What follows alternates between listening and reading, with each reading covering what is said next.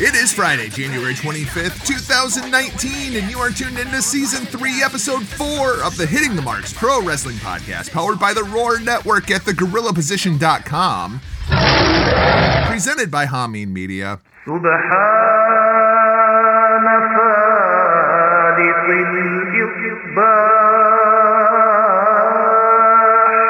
And in association with Last Word on ProWrestling.com. On this week's show, we're talking TakeOver, Royal Rumble, and guests from literally around the globe. But before we dive in, it's my obligation to remind you this is a podcast by the fans for the fans, bringing you all the news that is news from across the professional wrestling world.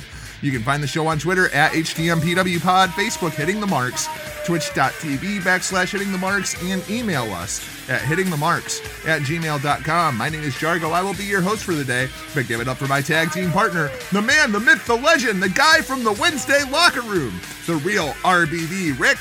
Welcome back to your show. It's me. It's that art of the beat of the V. Rick Vickery here again. Hitting the Marks Pro Wrestling Podcast. I tell you what, I'm over the top. This is one of my favorite weekends of professional wrestling because when it comes to a good old-fashioned battle royal, I am such a sucker. And then when you make it a gauntlet battle royal, of course I'm talking about the Royal Rumble match itself. One of my favorite gimmicks in all professional wrestling. The hype up or down, it doesn't matter to me. This is, even more than WrestleMania, I look forward to this event than any other when it comes to the WWE universe. We will talk a bit about the Royal Rumble and TakeOver Phoenix in segment 2. We've got a couple of big interviews coming up. One with Mr. Rory Coyle from North Wrestling there in Northern Ireland.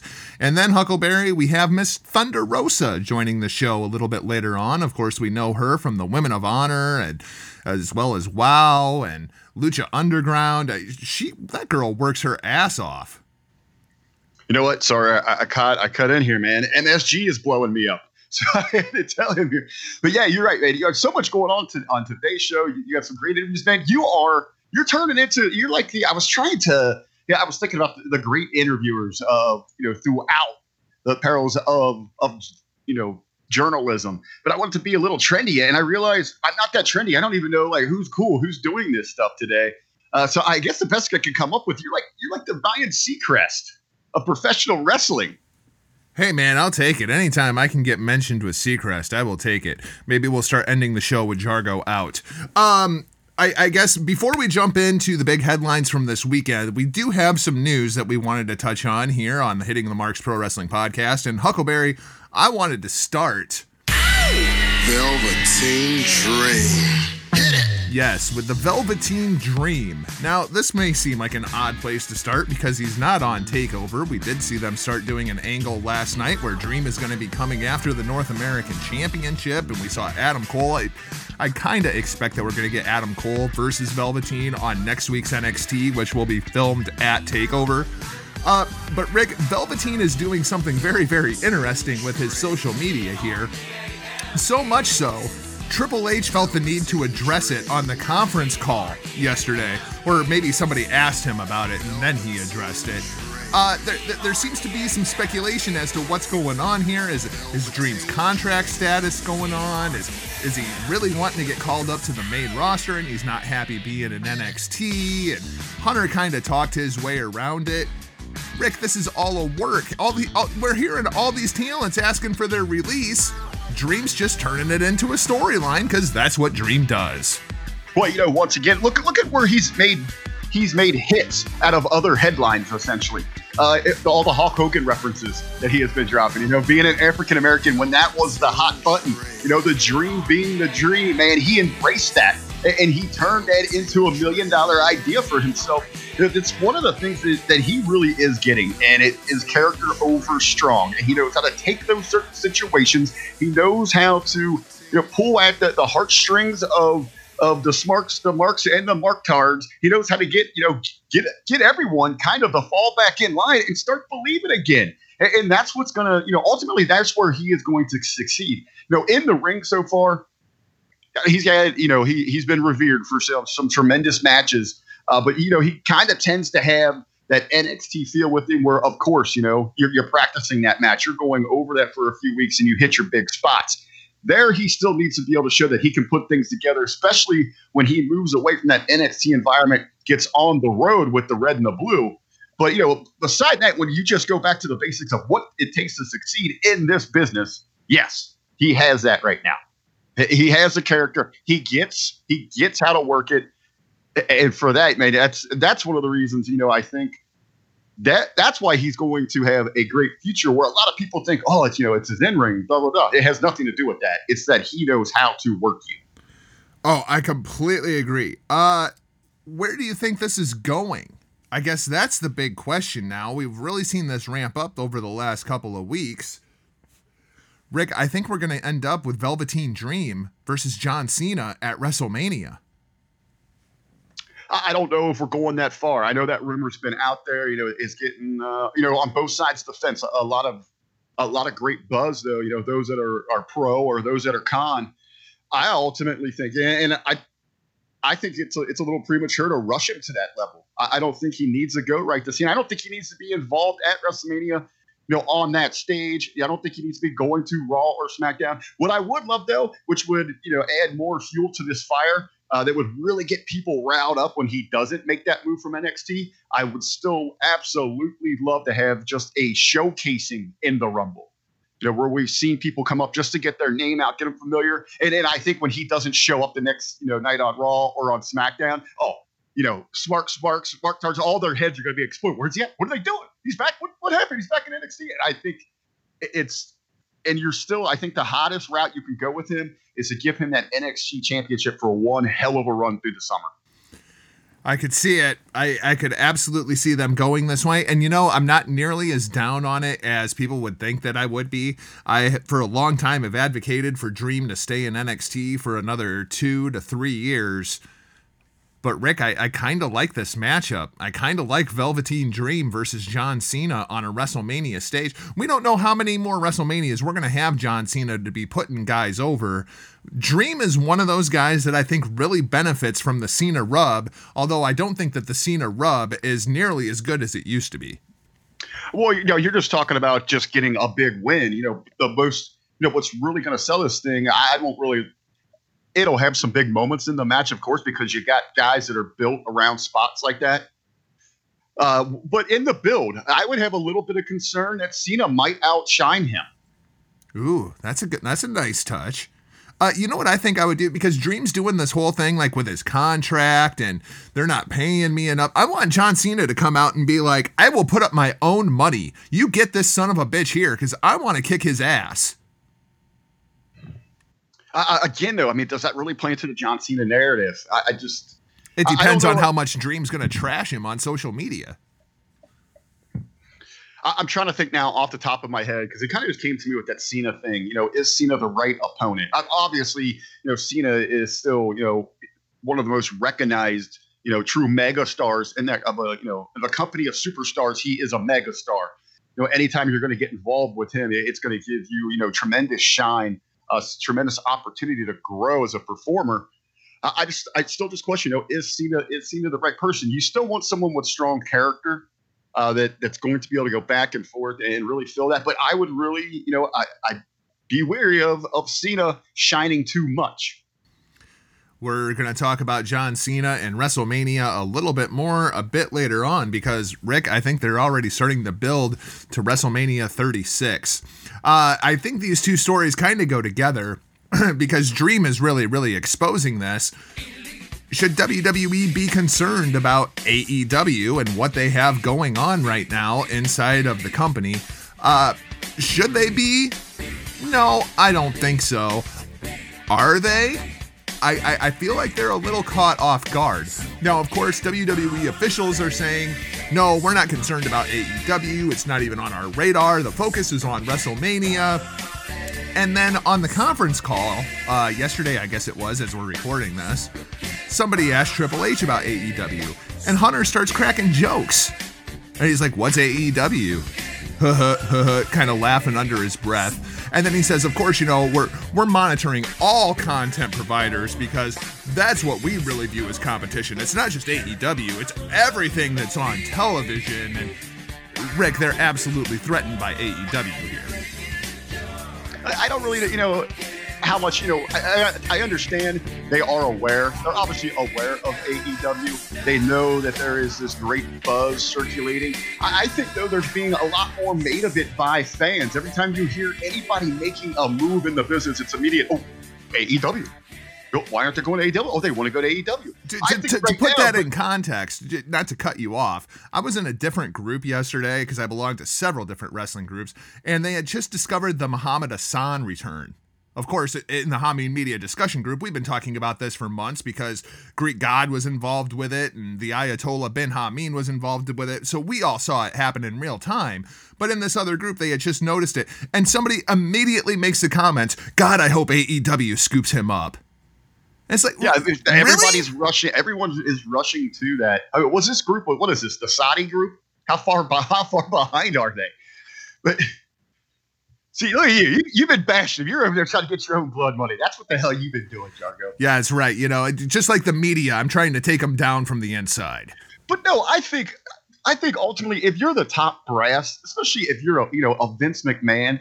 He's probably heard of it. He's probably getting briefed on what's going on. You've got the bottom of the barrel level kind of people keeping an eye on something like that. Probably the same people that go out and check out the sheets, what's being said, and it trickles up a little bit. But I really don't believe, that Triple H, even on his level, is taking really any bit of his time to really research what's going on there. If he sees a headline, probably something like that. It's something with Jericho probably catches his eye.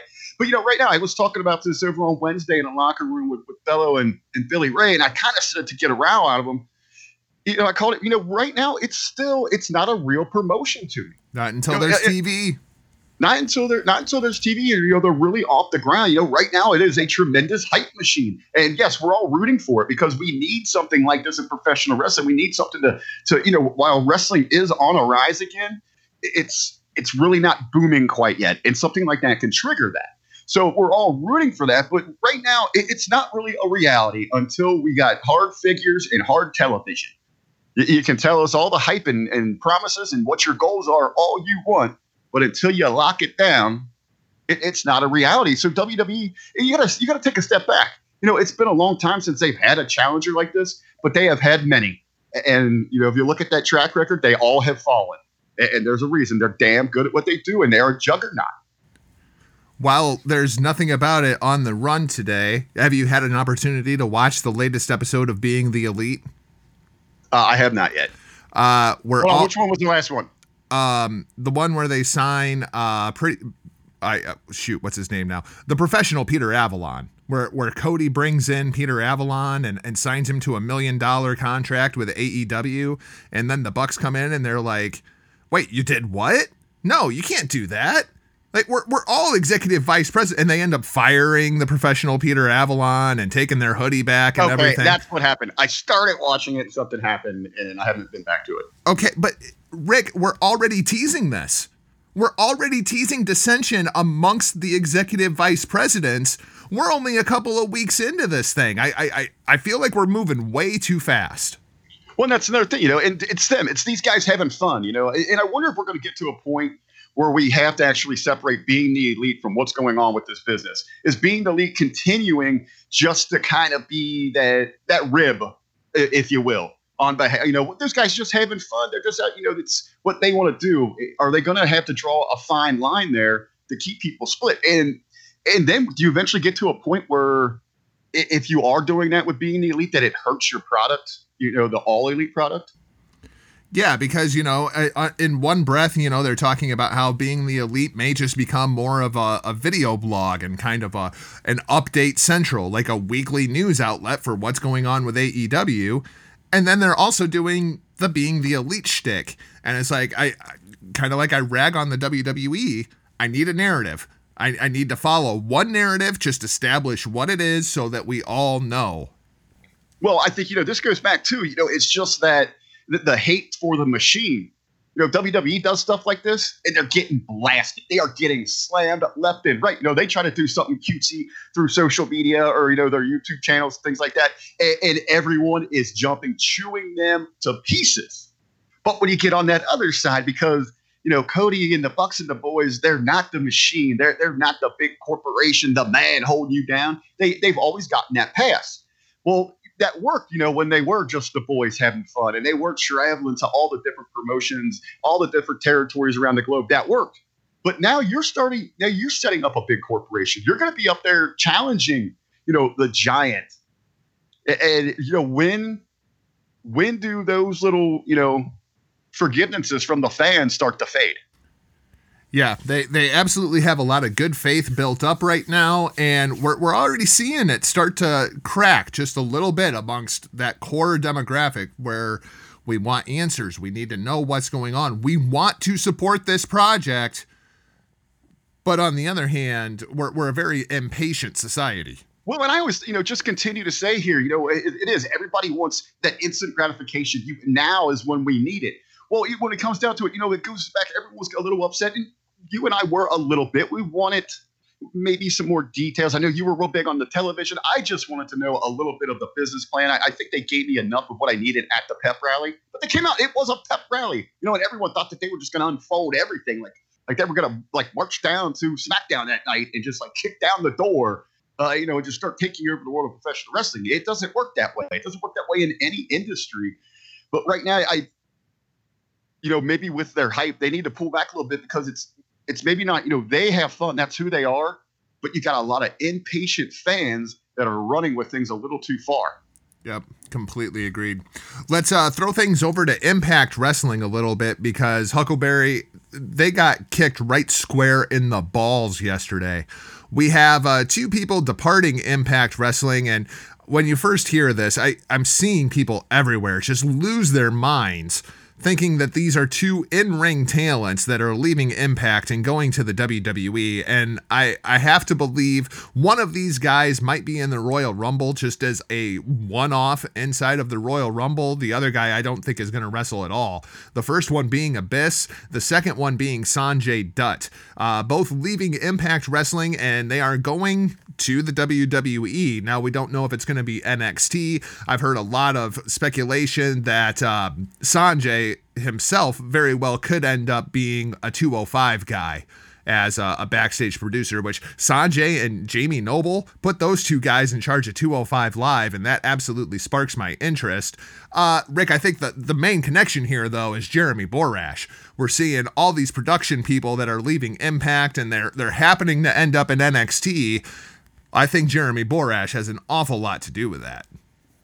Well, I say, you know, he's got that influence there, and first of all, congratulations to both of these gentlemen. Absolutely. You know, they're such journeymen, such tremendous minds that contributed so much to, you know, the world, the business of professional wrestling.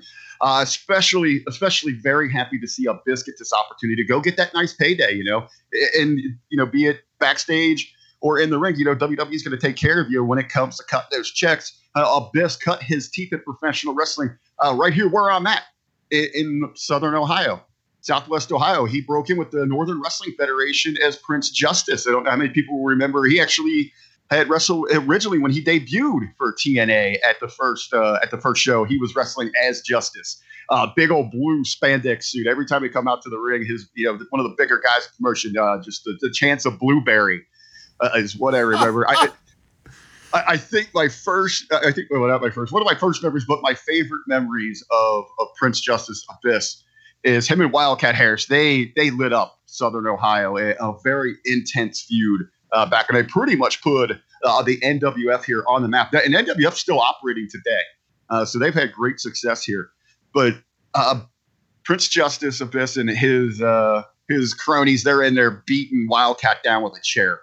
And this old toothless guy that's standing behind me and some of my buddies, like darts a wooden folding chair and hits Abyss right in the side of the head, and we're like, holy shit, did that just happen? And this toothless guy just sitting there like, "Sons of bitches are cheating! Sons of bitches are cheating!" See, he's trying to hide behind us. You know, I was about the same height that, you know, in the high school as I am now, so not a small guy, but I'm sitting there with a couple of offensive linemen. So we've got this decent sized wall, you know, and he's sitting there trying to hide from security. They're trying to get their way through us to get to this guy who just darted a chair at Abyss. I don't know, man, just to see where he's come, you know, to see him start there all the way through everything he was able to accomplish in Impact Wrestling. You know, you had the talk at some point where he was, you know, had the offer to go take on, to be an opponent for Undertaker and at WrestleMania, which would have been a great, man, I tell you what, 10 years ago, experience. 10 years ago, I would have loved to have seen that match. Right. And I don't, and you know, people are still talking about that. I don't think there's any interest there, even anything with him and Kane. If you were going to do anything with Abyss in ring, I think, you know, who could really benefit from it is Braun Strowman. To have someone of that size that looks comparable on television, and then they could really get out there and teach him a thing or two about working as a big man, about character, you know, how to handle yourself on the microphone. Yeah, I think, you know, someone like Braun would benefit greatly from that. There's other big men there, you know, maybe like a Lars, you know, who is facing so many personal issues anyway, just trying to get out there. Maybe you have someone like Abyss that can mentor him and lead him down that road towards greatness. You know, who it's going to be. You know who I want Abyss to take under his wing? Our good friend Punishment Martinez. Well, yeah, punishment is great. Keith Lee. I think what this really helps with, if you look back over maybe, I don't know, the last 5, 8, 10 years, WWE's really gotten into signing those, what you see, more athletic indie style guys. You know, people that kind of can tilt between that 205 to that lower heavyweight, you know, between 195, 220, 225. But now what we've seen in the last couple of years, we've seen that resurgence of they are signing those bigger men. They're athletic, you know, but you kind of got that more signature pro wrestling style. We got some bulk coming back, and someone like Abyss is going to help lead the way for that next crowd. Dijakovic. Could you imagine him working with Abyss? Hell yes. I think, you know, he's gonna be a driving force behind these true heavyweights going forward. And I guess on the other side of Dutt, like you were saying, maybe 205. Hey, can you think of maybe a better hand to help lead that? Someone who was there to help craft the last, you know, North American breakout for the High Flyers in the X division. I mean, there isn't anything he hasn't done there. And he's, you know, he's great on the creative side. He's worked as a producer. I don't think with him. I guess the word is that he cannot go any longer in the ring. The injuries have just caught up to him. It just isn't wise for him. Right. But, you know, both of these guys as generals leading the charge for the future. I mean, you got to have high hopes. Man, and I tell you what, they are assembling a creative team down there in NXT that is second to none. If you are a great mind inside of the wrestling business, Triple H wants you, whether it's on screen or not. I do expect Abyss to be in the Rumble on Sunday. Do you? I didn't. I really hadn't thought about it till you brought it up here. Do you think ultimately for the WWE universe he's had enough exposure, or will it be kind of one of those low-key great moments for those that do live outside the universe? But my only worry is there. You know, to me, I think it's almost, you know, a stupid question to ask. Like, you don't know who Abyss is. But, you know, it's the same thing that, you know, when people say, you know, you don't know who the Young Bucks are. I mean, you got to look at this. When we see someone get, you know, move over from NXT to the red or blue and they get a lackluster response, it just becomes obvious that the vast majority of those watching WWE that are part of the WWE universe, that's all they watch. That's all they know. I agree. Under any circumstance other than the Royal Rumble. I think the Rumble is the exception to that because, number one, he's not going out there and working a full match. He can go out there, be out there for about 5 minutes and somehow miraculously get eliminated. Everybody goes home. But he's a big enough name that there's going to be enough people in the crowd that are going to pop. And then the casuals around them are going to go, oh, well, this is somebody we don't know. And that guy who's a big wrestling fan knows who he is and thinks this is really cool. So I'm going to pop too. It works at the Rumble, but not necessarily anywhere else. Well, and I think too, I mean, let's just look at his physical being. I think he generates a pop because he looks like a monster. Yes. Yes. And you know, it's not like they're just running out some 205 guy that, you know, looks like the guy sitting next to you. You just jumped the rail and ran into the ring. This guy looks like a professional wrestler. You know, there's something pretty badass about him. You know, when he walks into that arena, he's got that look. And like you said, you know, a couple minutes in there. And I think, you know, for, you know, more importantly for maybe those watching at home is how that the commentary puts this over. You know, you got to let us know some backstory. Just don't act like it's some monster that crawled out of the lock here in Phoenix or something, you know. As much as I rail on him, Michael Cole is the most vital person when it comes to a moment like that, because we saw him do it with AJ Styles. And when AJ came out and Michael Cole lets out with that, oh my God, immediately you knew it was a big deal. Now, the way I would do it, I would have Kane come in at number 11. Maybe there's 7, 8 guys. And then I bring Abyss in at 12. And just give me 10, 15 seconds of Abyss and Kane clearing the ring. And give me a 20-second stare down between the two of them until they start brawling and they both go over the top rope. I would be totally fine with that as Abyss's contribution to the WWE universe, because he does deserve that moment. Well, I think that is you've earned it, and thank you. Yes. And it puts you up there against ultimately everyone was talking about the match proposed with him and Taker, but the comparisons were Kane. Yes, because that they worked so much like one another, the mask, the get up, and all that. That's where your comparisons came from. So I think that would be a tremendous moment, even if it is. And I hope that the fans realize it, appreciate it for what it is. Don't go overboard wanting more and more and more out of these two. Yeah, if you don't give me a "this is awesome" chant for Kane and Abyss standing in the middle of the ring staring each other down, Phoenix, your FQI just went to hell. Huckleberry, let's go ahead. Let's throw things over to Monday Night Raw and what happened on Monday Night Raw, because this is not good. This is not good at all, but I do find it kind of funny. This week's rating, 1.73. That is down from last year's rating of 3.01. And last week they were at a 1.89. 2 weeks ago they were up against the college football playoff, 1.64. New Year's Eve, 1.31. Christmas Eve, 1.22. So, Rick, we're back to December 17th. That's what our jump for the week before the Royal Rumble has become. And that was the last week that they were opposite of Monday Night Football. They pulled a 1.74 against the last week of Monday Night Football. What's the excuse this week? Because we're at 1.73. Well, I don't think they weren't up against anybody. There wasn't anything going on. Because I know one time in there they got smoked. Or was that the SmackDown that bombed out that was up against Trump? Trump and the crew. That was SmackDown 2 weeks ago, I think. Okay. It was. Okay. Yeah, but right now there was nothing opposing them. But wasn't in here. I mean, we come out of the gate.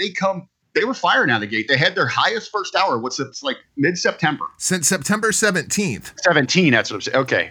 So 2.840 million in the first hour. That's a pretty good number. They would be happy with that. Yeah. Here's your problem. And this goes back, and I'm not going to put this on any of the town. I know you had a good laugh. You took a shot at Ronda over there on Hameen, in the discussion group on Facebook. You know what? But here's what really got me. And I brought this up in a live discussion. It hit me going into the third hour. They made one mention of that main event at the top of the show, and then nothing about it until the segment before the match. They jammed it all into the last 45-30 minutes of that show. Yeah. Why are we not getting a bill? Why are you not reminding us throughout this thing? You're getting Ronda Rousey on television, and she's teaming up with her friend Natalya, and they are taking on two other very popular superstars in Sasha Banks and Bayley. We get no mention of that. I'm not going to put this all on Ronda. I think there's another part to this equation as well. So they do 2.840 in the first hour. That's the best since September 17th. Second hour, they dropped 400,000, 2.403. Okay. The third hour, this is where things get absolutely incredible. They drop all the way down to 2.143 for that third hour. The average is 312,000. That was the average for 2018, 700,000 this week. But it's not all about the Rousey and Sasha thing, and it's not them all about just not advertising that match. What started the third hour? What started the third hour was the moment of bliss, which was absolutely freaking ear-bleedingly numb awful. I would have changed the channel too if I was watching that live. With all the girls coming out and raising all that hell, just being catty and screaming at each other, I would have changed the fucking channel too. I actually did turn away at that point. I kind of flipped away because I couldn't take it. My ears couldn't take it. Exactly. So I flipped away, and when you flip away, all it takes is a minute or so to find something else to grab your interest. And then before you know it, and that's the whole, I ended up, I watched, I think I went over, there was something on The Simpsons that there was one of my favorite episodes. So I watched that. So by the time that episode ended, oh, crap, I got to go back to Raw. And that's when I caught the main event. Yep. Because it was coming out of here. So, again, and I love where you were going there. I was going to take that shot, get everybody mad here. Women just dived when they had the spotlight on them in that final hour. It was all about the women's division there. But, I think, ultimately that first hour was good. You had a lot. It was pretty hot. What are you going to do with Finn there? I wasn't really a fan of how they presented him, but that, again, proves that he has a faithful, loyal backing. They are going to support him. I liked the segment. I know it's getting, dumped on a little bit, but I liked the pose-off segment. I thought it was something different. You were giving me a little intrigue. It was the most personality that I've seen out of Apollo Crews since joining the WWE. You got to see a little bit of what Uwe Nation it was about, and that's what he needs to shine. But then again, you have that great segment. You could have let that thing go at the pose-off. Let him have a little bit of shine there. Bobby kind of storms off. He's mad. Leo's got to regroup. But no, they come back from break and give us the match and crush the whole thing. So we got what you could have had of maybe a month worth of storytelling here. You just killed it all in 2 segments. So basically what you're saying is they did about 6 months worth of creative in about 6 minutes. Yes. I mean, that's where we go back to. Not that we've ever accused them of that before. And that was my problem too. And especially doing it on MLK Day. I thought it was just kind of distasteful. No, why? I mean, you got 2 incredible physiques. Two incredible physiques, and they made the entire segment out. That was a comedy segment, dude. No, it wasn't ultimately okay. Yeah, you're getting a little pop here out of that, but it's about trying to get under the skin of Bobby Lashley. Like, dude, stop taking yourself so seriously, man. You're not the end all be all. I would have been fine with it if all they did was. If they just did the Lashley posing, and this was a thing that they did for like 2 or 3 weeks, and then Apollo comes out and makes a freaking joke out of it, I would have been fine with it. He has been posing. He's been doing that ever since. That's why he's been bending over, showing the glutes. But now, because he's the Intercontinental Champion, they're going to put it on a bigger pedestal. He's going to do a super showcase as your new IC champ. That's what the hype man put together for him. And I think everyone kind of blew it out of proportion that they think they got to go overboard with this ultimate respect thing for MLK, like change the whole narrative. What the hell did they want? I heard people saying that, it should have been Lashley or Apollo that gave the speech that Seth Rollins did. No, that would completely change that dynamic of that segment. And that's not Bobby Lashley or Leo Rush's character to come out and do something like that. They're about themselves. They're about themselves in the moment. I could see Apollo. I see Apollo doing that, but then that changes the whole dynamic of this thing. Here's the other part of that narrative that's really starting to irritate me a little bit. People do realize that Seth Rollins is a minority, right? So why wouldn't you? How's he a minority? Oh my God, his name is Lopez. For God's sake, man! That's an adopted name. He's Armenian. That's a white race. He ain't Armenian. Ain't no way that kid's Armenian. Yo, look it up. And it's an adopted name. That's from his stepdad. I don't know. I don't buy it.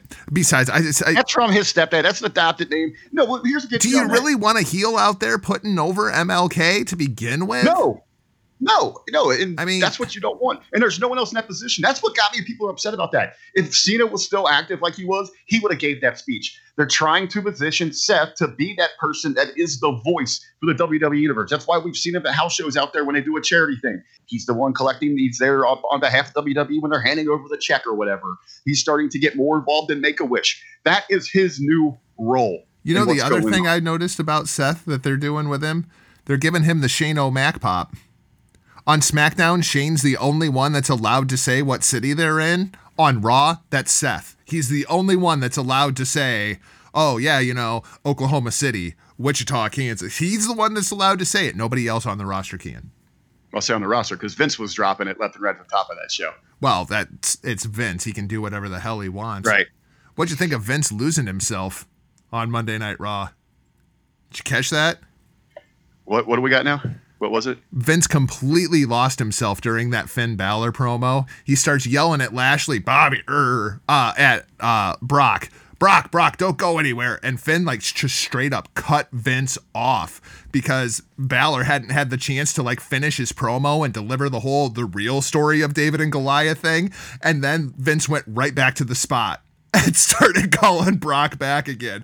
And it's you could just see Vince was just oh, damn, I fucked up. I don't know. Does Vince fuck up? Well, he certainly did in that instance. Or do we get to the gorilla and he's like, Damn it, buddy. When I go on the fly, you follow me. Don't you ever do that shit again. I guess we'll find out come Sunday. We'll find out Sunday. Before we get to Sunday, let's talk about Worlds Collide, Rick. This is a deal that's happening at Royal Rumble Access, and the network is going to film this tournament. It's going to be 15 guys, right? 15 guys, and then they're going to... I like this con. I think it's going to be a fun little concept. So they're going to have themselves a battle royal, and that's going to determine basically the seeding and the first round matchups going through it. The talents competing: Adam Cole, Velveteen Dream, Dominic Dijakovic, puppy monkey baby, Dominic Dijakovic, Keith Lee, Shane Thorne, Mark Andrews, Tyler Bate, Travis Banks, Jordan Devlin, Zach Gibson, Cedric Alexander, Tony Nese, Drew Gulak, TJP, and Humberto Carrillo.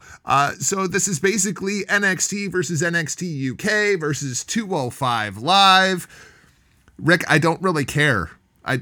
They're not giving this any kind of lip service. The only time I've heard this really mentioned on WWE TV, the only brand that's really making any kind of a deal about this is NXT UK.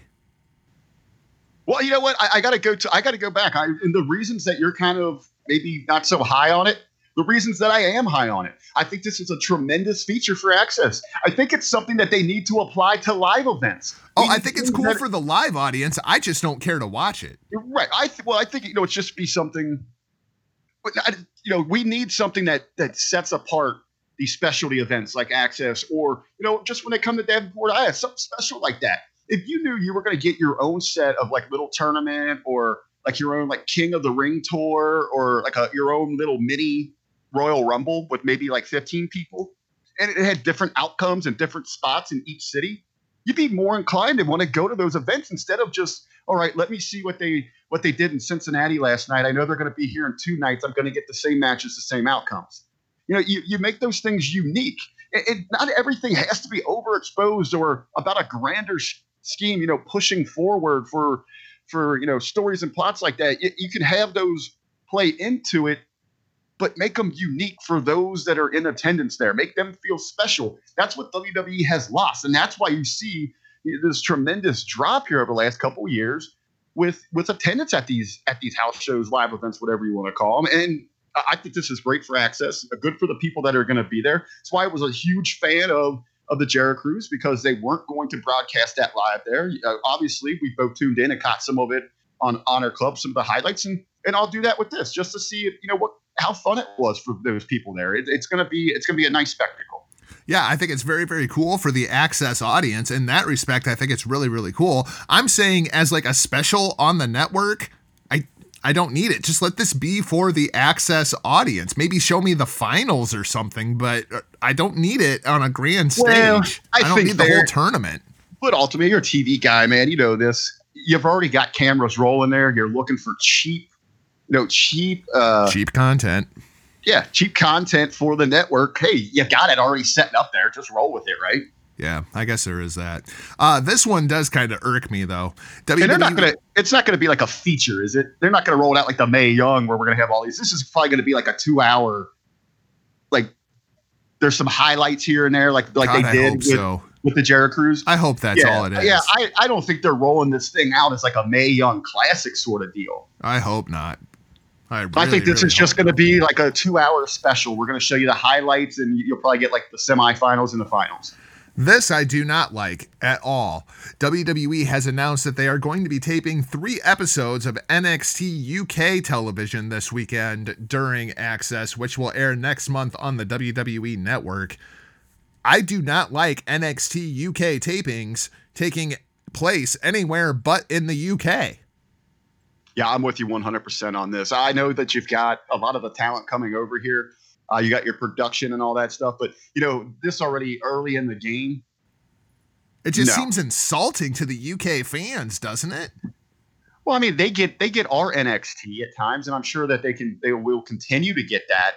I could see where they're coming from that standpoint. But, again, if you really want to, you know, draw that line in the sand and separate those, because even over here, you know, their marketing of NXT UK is pretty abysmal. You know, it's just, you know, we barely, unless you really go searching for it, we really don't get a whole lot out of it weekly. I mean, they did a decent job with their TakeOver thing, letting us know on NXT programming. You hardly see anything from the red and the blue.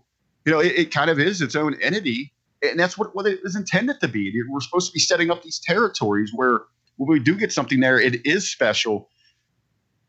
I'm going to be really interested to see the difference. I think it's going to be night and day when these things make error. You're going to be able to tell these crowds apart. Oh, yeah, absolutely. And that's half of what NXT UK, that's half of what makes it, is that freaking ridiculous crowd. That's a spectacle all upon itself. The only way I'd be okay with, and not that I hate it or anything, it is what it is. But I could see where it might be a more of a positive. If you're going to do NXT UK tapings here in the States, I would have loved to see them do like a marketing ploy with this thing where do it during WrestleMania weekend, during that access, but you get a free ticket if you buy a WrestleMania or book a package. You got tickets or a package out of the UK. We're going to include this in there with you because we want your energy here at WrestleMania for NXT UK. We want you to let them shine. So coming up in segment 2, we are going to have our second interview of the show, as well as preview TakeOver Phoenix and the Royal Rumble. Rick, I guess let's go ahead and give them a little bit of a teaser for the Royal Rumble. As we're sitting here talking about NXT UK, we know there's going to be NXT UK talents in the building. Are you expecting anyone from NXT UK in the Royal Rumble?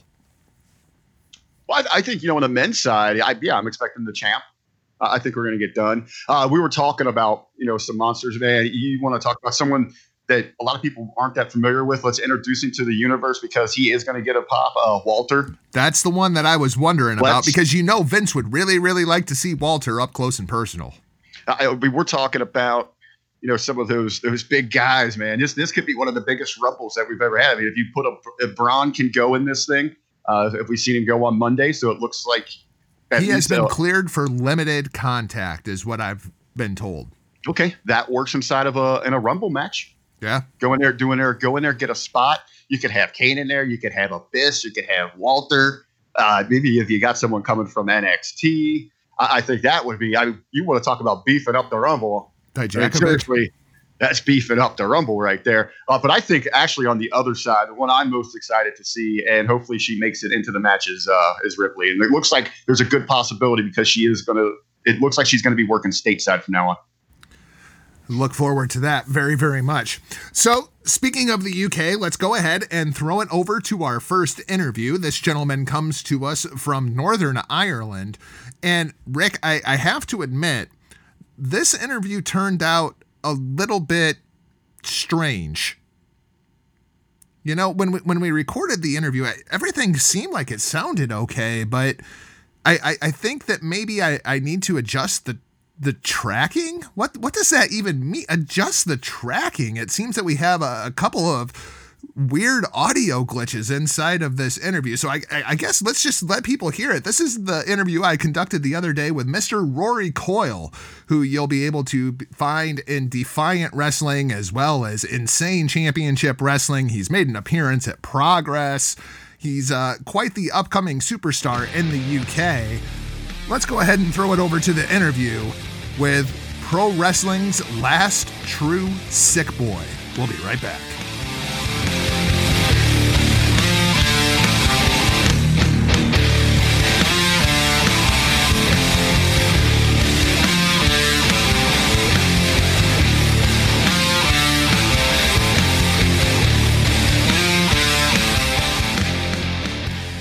What's up, peeps, freaks, and geeks? Welcome back to this very special edition of the Hitting the Marks Pro Wrestling Podcast, powered by the Roar Network at thegorillaposition.com, presented by Hameen Media and in association with LastWordOnProWrestling.com.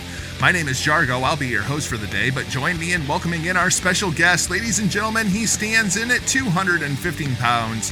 Coming to us from Lake Ulade in Northern Ireland, you may know him from his appearances in Progress Wrestling, ICW Defiant, or as current reigning North Wrestling champion.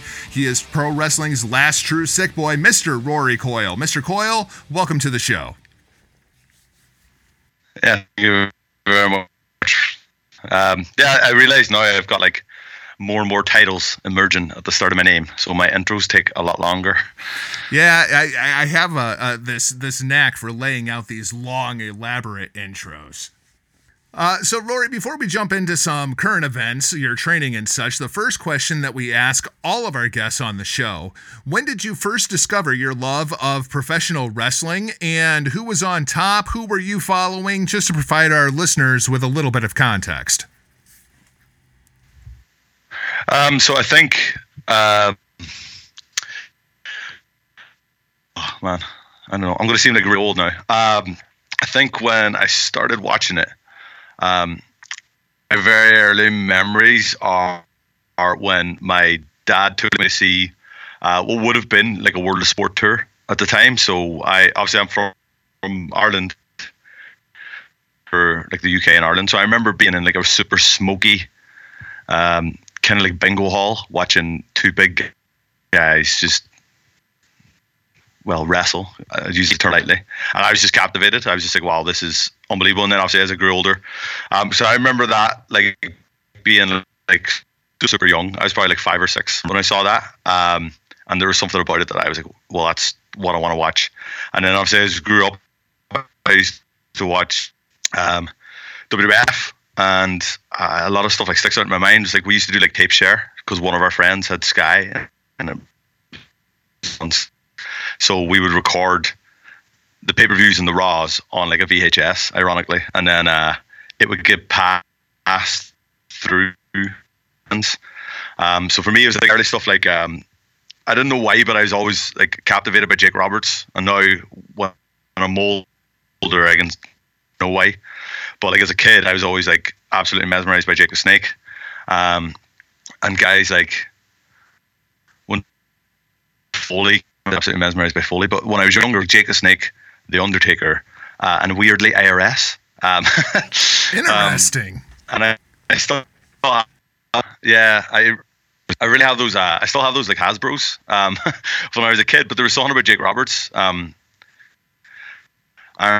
remember I did with like Rick Rude and stuff, and I'd watch like old tapes of it, and I just like there was just something about the guy that I was drawn to. And as I got older, like I would lean towards the guys like Stone Cold and like Foley, and then I like started look like how they got to where they were. So then I think it's weird, like when you're a kid, you're kind of innocent when you're watching wrestling, and you're drawn to stuff, but you don't know why. You can't put your finger on it, and then as you get older, you figure out like, all right, this is why I was captivated by this storyline, or because I remember the Undertaker versus Undertaker. I watched that tape man. Over and over again until it like wore out. You betcha. And I was like, I don't understand what's going on. And when Undertaker went missing, and they had like, did they have those like Leslie Nielsen like expose things where they're trying to figure out where the Undertaker. So yeah, like a lot of those guys, like DiBiase, and kind of like that era was kind of like when I really like. Property of it, but my earliest memory was like in that really smoky. It was like it's now like an amusements place where like a load of like one-armed bandits and stuff.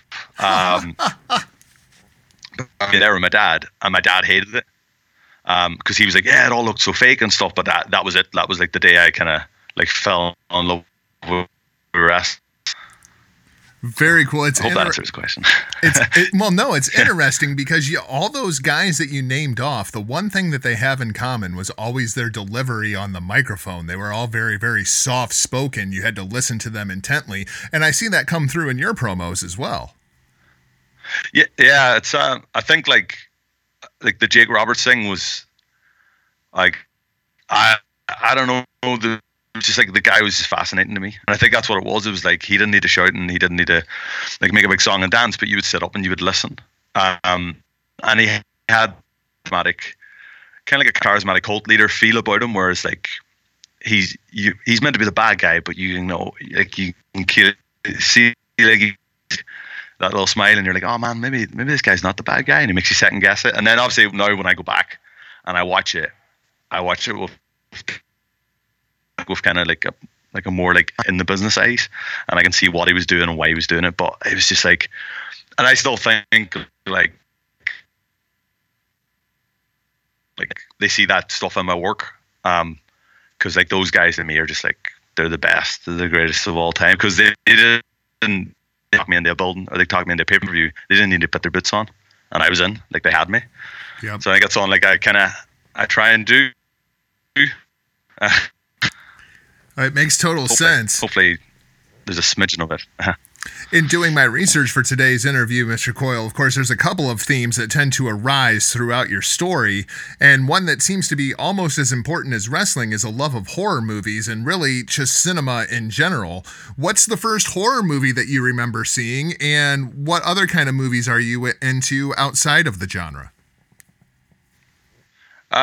So it's a weird one again. It's like I remember, I think I said it in a promo. For it might have been for Defiant, where I talk about it's called O'Donnell's Video Shop, and that's real. Like that's a real place in my childhood, and I remember being like fascinated by the horror section of the video, absolutely petrified by it at the same time. So my earliest thing that I remember is a cover for the movie House. Oh yeah. Which I was just like absolutely obsessed by, and then I saw the cover for Fright Night, which still to this day petrifies me, and I've got like one in my garage. But for me, it was like the first. I remember watching loads of horror when I was a kid, but like not really paying too much attention to it, or it was like this dirty thing that I shouldn't be watching. Then when I saw the first Halloween, that was when I kind of went, "Wow!" Like, not only to me, Halloween's like my favorite horror movie, but this is like. This is like a proper movie as well, and just like the way they did, even just the shots and like the talking about Mike Myers, meet Mike Myers and stuff like that, and I was like, wow, this is unbelievable. So I became off the back of that, I became like a big Carpenter fan, and I slashed for stuff. But then outside of horror, like we joke, my partner. Bass Bahan used to always just call me movie boy, because if I'm not wrestling or doing videos, I'm generally in the cinema. Like, I find that like super weird. So I'll just kind of watch anything. Like I love Christopher Nolan. I love all the Christopher Nolan stuff, because he's like, I think in terms of story, like what he does with like a blockbuster is unbelievable, because he's making these highbrow films, but they're packaged as popcorn movies. But yeah, like I first kind of like. And I'm like jaded. I feel like that old man that goes in back in my day. You get it in wrestling as well. People are like, oh, back in my day. Well, the genre has completely changed. When it comes, I don't really like modern horror. Doesn't really do it for me.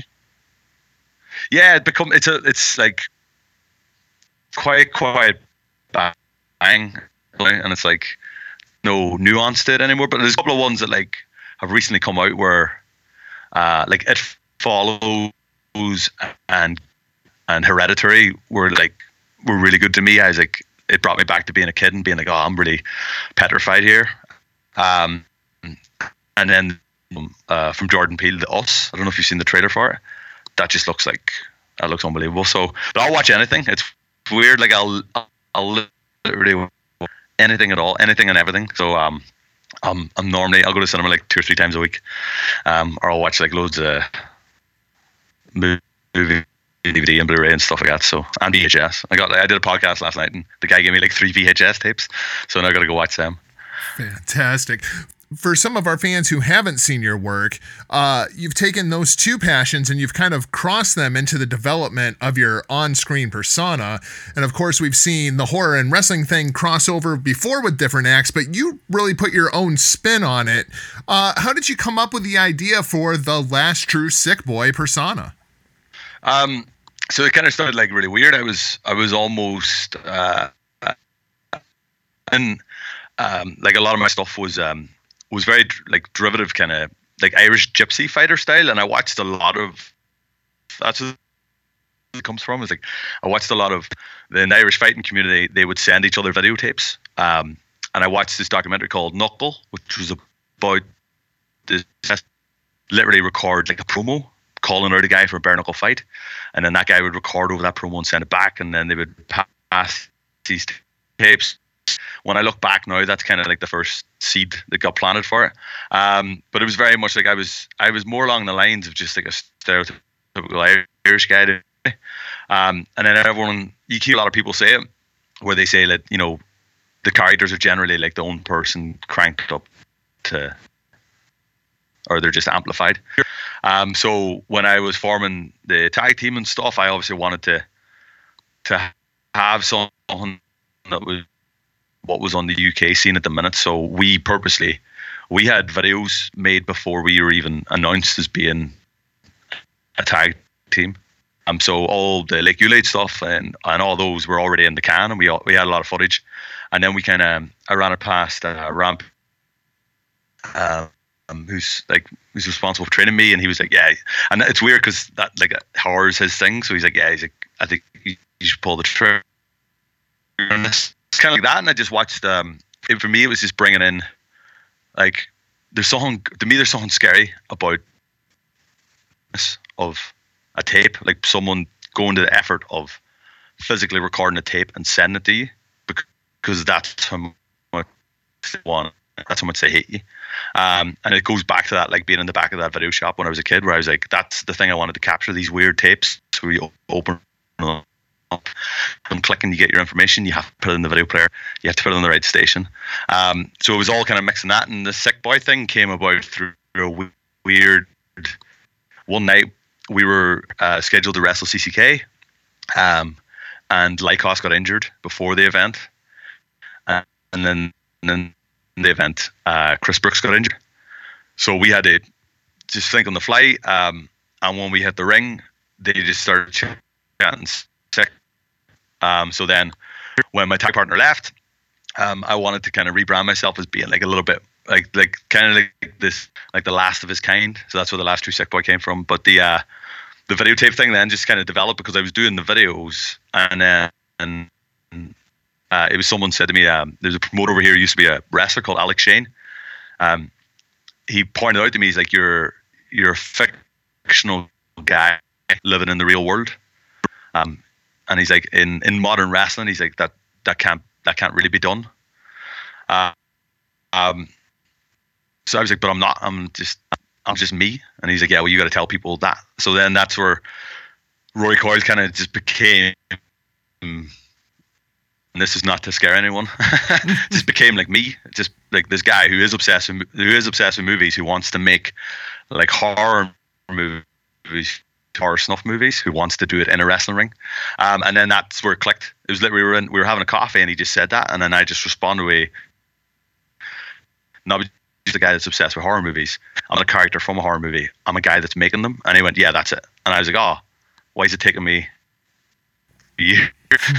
So it just kind of came. It's like a weird thing, and like I watched a lot of Charles Manson, and those guys that could like balk the idea, that could, you know, coerce like a crowd to follow them, and then like just a lot of horror movies, a lot of Rob Zombie inspired me,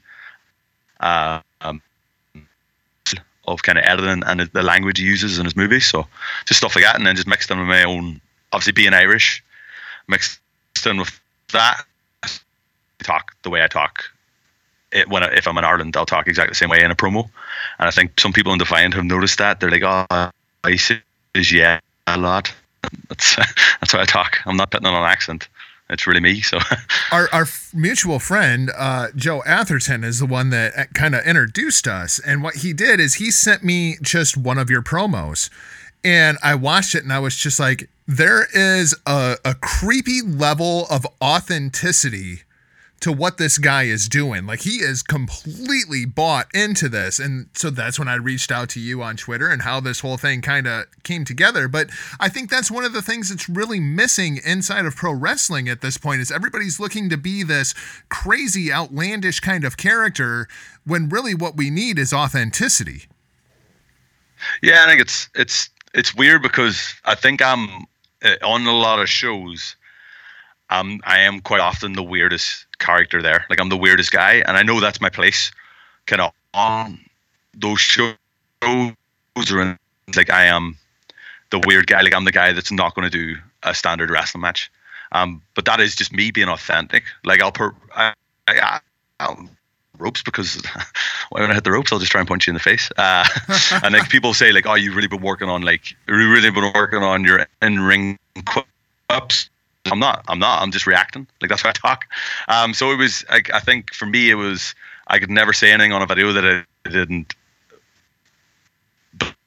think. So there is a level of, I suppose, like, people in the know would call it shit, but there always is that level of, like, what I'm saying is I genuinely believe it, because if I'm like, I always think the best bad guys in the world are totally, you can justify their actions because you can believe what. So that to me was like something that I always wanted to do, and I don't try and, like, you're not going to see me try and do a moonsault off the top rope because I'm a big guy. Like, I'm not. I mean, with enough practice, maybe I could do it and not kill myself, but I just wouldn't do it because it's not something I would ever think of doing in real life. So I would never do it. And I think that's something like Rampage. I got a lot of that from Rampage, where he was like, you're just being yourself, and when you're yourself, he could see it because he's got, like, this unbelievable eye for stuff. He's like, I can see when you're relaxed and you're being yourself. He's like, that's what you need.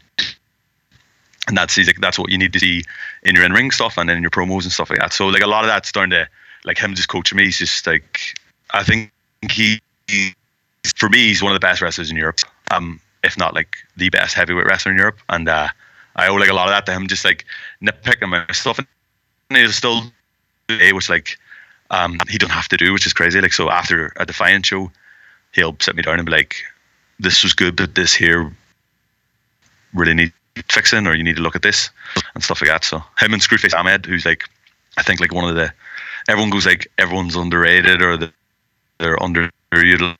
He is just, like, criminally underutilized on the, and now he's on the WWE UK a little bit, so I think he's finally getting where he needs to be. But yeah, it's just being me, which I always feel weird saying, because people are like, so you're a psychopath. I'm like, yeah, I'm a little bit angry, but I think everybody's a little bit psychopath. It's just some of us embrace it more than others.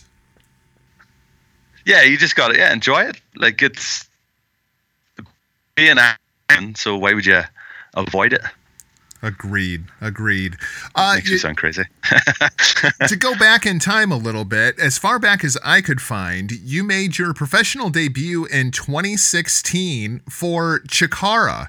Tell us a little bit about that experience and tell our listeners about Chikara, because it's a name that pops up on the show all the time, and it's this underground phenom that I can't even explain what it is.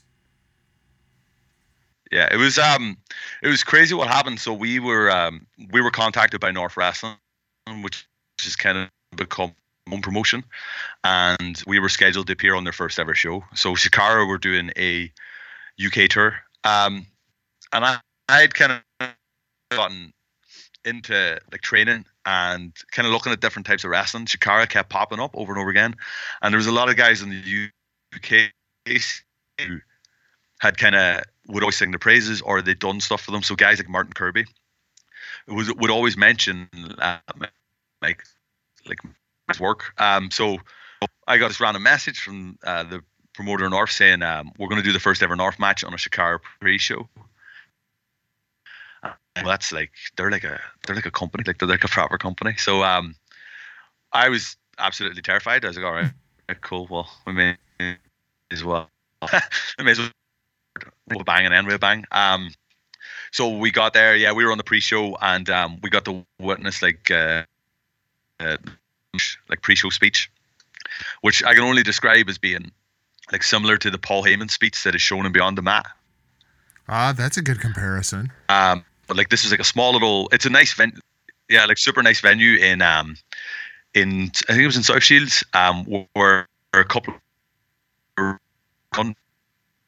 like community centre, and Quackenbush sits everyone down and starts going through, like, saying, you know, people have travelled to see us, paid to them an array of characters, and he's like, you want to ask yourself, is this the show where you waste that last roll of tape? And like, I got the answer for you, this is that show, because he's like, wow, this is unbelievable. So midway through the speech, the promoter of North walks in the door behind him and interrupts my Quack flow. So then he apologizes, and the promoter North is like one of the nicest guys I've met in wrestling. Andrew Bowers is super nice, and he is a massive fan of Mike Quackenbush and Chikara, like an unbelievable fan. So he's like, oh, I'm really sorry. So he sits down. So Quackenbush talking again. He stops and goes, I'm really sorry, guys, but do you mind not sitting behind me? Because it's freaking me out. So then he double interrupts Mike Quackenbush. But cool, because on that show, Travis Banks was there. And he, a couple of people watched our match, which was super nice. Like, we were on the pre-show and they'd no need to watch it. And at that stage, I was nervous about asking people. And I came to the curtain and came in and he was like, oh, I watched your match. You know, these are a couple of things I noticed, but, you know, I really like these things and stuff.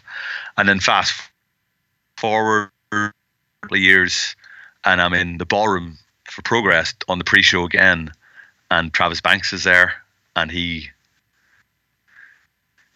goes, oh, by the way, you know, I noticed this here is quite cool and this is good. But then in between we were both at a North show and I got a chance to actually pull, like, you probably don't remember me. He's like, yeah, I remember you from the Chikara show. He's like, you've done quite well. And I was like, oh, this is quite nice. So, but it was, we shouldn't have been there.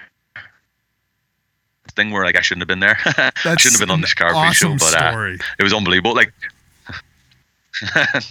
so it was cool. Well, and then as you were saying, in March of 2018, you worked the Progress show, Chapter 65, and then in April, you made your way to ICW, Insane Championship Wrestling, to do a tag match with Boz. Tell us a little bit about ICW and the formation of the tag team. How long have you guys known each other? How'd you meet? We met just both being trainees at Rampage Brown. So the unfortunate thing was we were scheduled to appear on ICW, I think in December of the previous year. And I broke my eye socket. I broke my orbital. Ooh. Like a full cave-in, so we had to push the debut back to April 1st. I think we pushed it back to, and it was weird for me. Like, I had been to the ballroom as a fan of wrestling before I started training, and I'd watched Ramp on that show and gone like, oh man, that guy was pretty good. And then the next week he opened up a training school in the Northeast England, and I went, oh, you know what, I'm going to go along to that. And to end up there and him to pull me to one side and go, just don't embarrass me. In the ballroom, I was but then with ICW, we'd obviously formed as a tag team from the get-go. We'd always set out to be a tag team. To mutual interest, and kind of like we both wanted to make like the same thing in wrestling. We wanted to make the same type of impact. And then unfortunately after the second ICW date, quit wrestling, just for his own reasons. So I actually had to go to the Barlands with a different tag partner,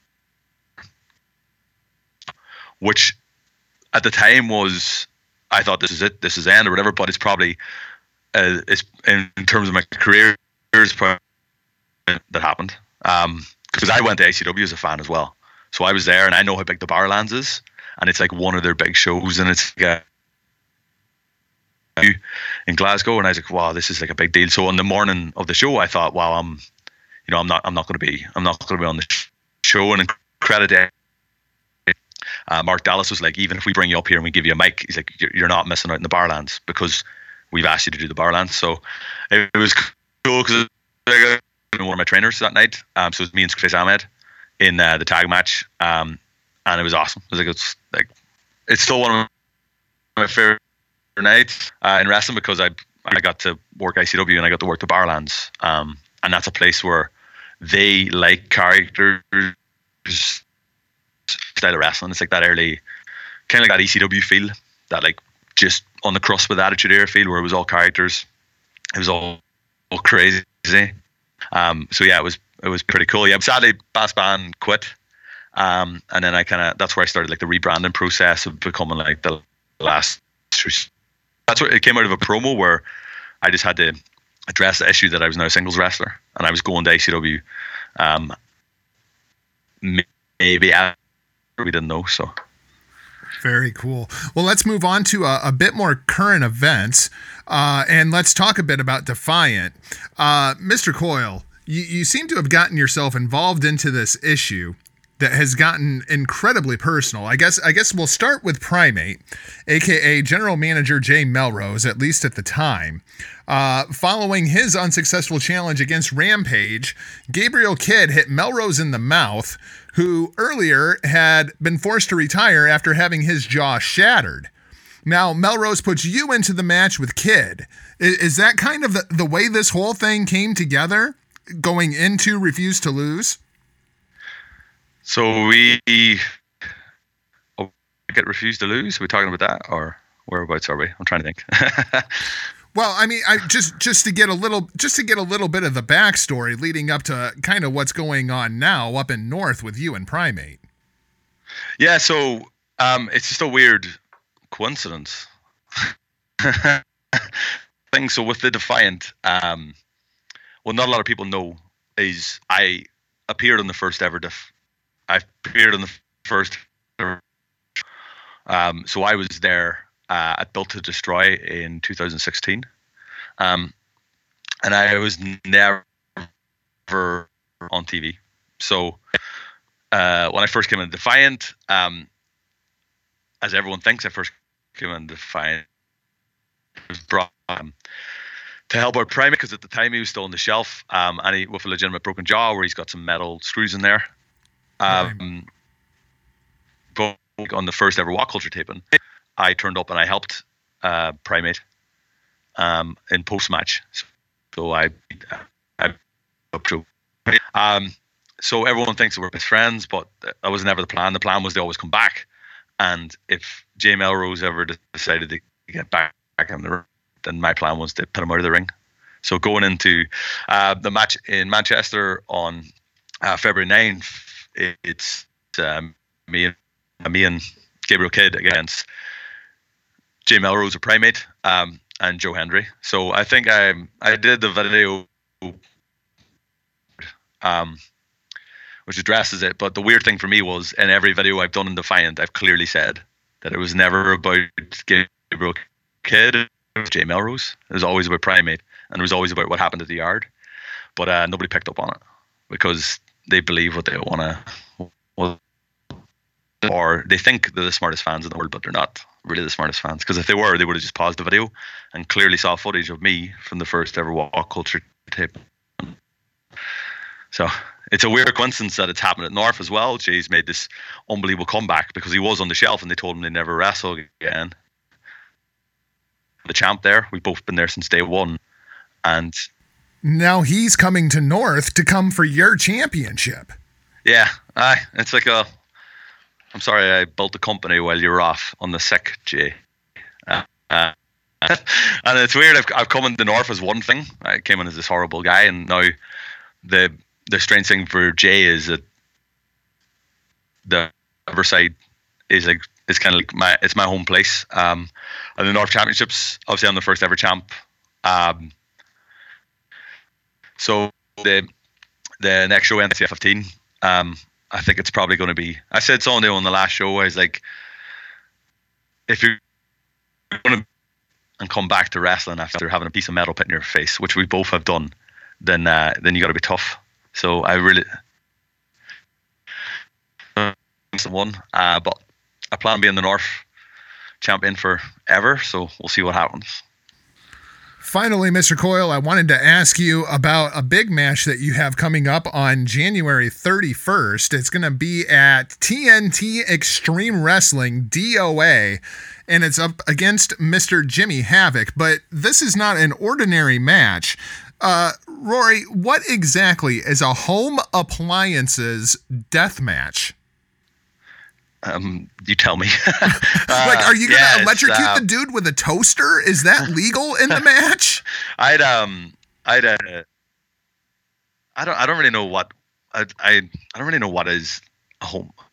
What's class as a home appliance and what isn't.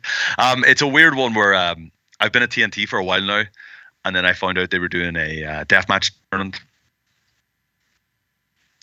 Open my mouth, I'll I'll wait and see what happens. And then sure enough, I got the call saying, do you want to come do a deathmatch tournament? I said, yeah. Any preference? And I was like, well, people keep asking for it. And a lot of people said it at Defiant. They were like, if I had been in WoW culture at the start, what would have happened to the hardcore division to me? And Jimmy's a guy who I absolutely love his stuff. Like, I think he's brilliant. So they said, who do you want? And I was like, I want Jimmy Havoc. If we're going to be dumb, I mean, it'll be tough. So then I kind of asked, like, do we know what the stipulation is? And he said, oh, we don't know. It might be a Lego death match. And I was like, well, don't know if that suits me. They said it's a home appliances match. So I think VHS players are legal in that. Oh, there you go. I think video tapes are sure on that. Unfortunately, I still think microwaves and washing machines and fridges are legal. So it's something I'm looking forward to. Like, I know the event's like nearly sold out. There's about 17 tickets left. And Liverpool's like a really like they're mad into the wrestling. So, and to be in there with Jimmy, yeah, I can't wait. So it's going to be interesting to see what happens. Like past Jimmy, like the tournament's got the craziest collection of guys in the UK. So you got guys like Mikey Whiplash, you got like Hitty Dragway, you got like Clint Margera, you got Drew Parker. Like it's a who's who of maniacs. It's the weirdest. It's like an asylum. So yeah, I think it's the first time a deathmatch tournament's been done in the UK, or it might be one of the only ones that's been done. And home appliances match. Well, we're just going to have to wait and see what me and Jimmy can find in the garage. Oh boy, this is going to be fascinating. I can't wait to see video out of this match.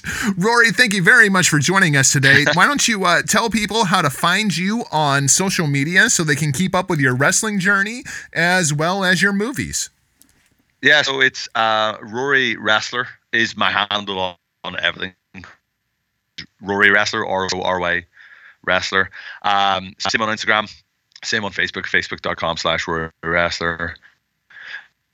You brand kind of guy. And then a load of my stuff's available. Like a lot of people ask about my theme tune and stuff.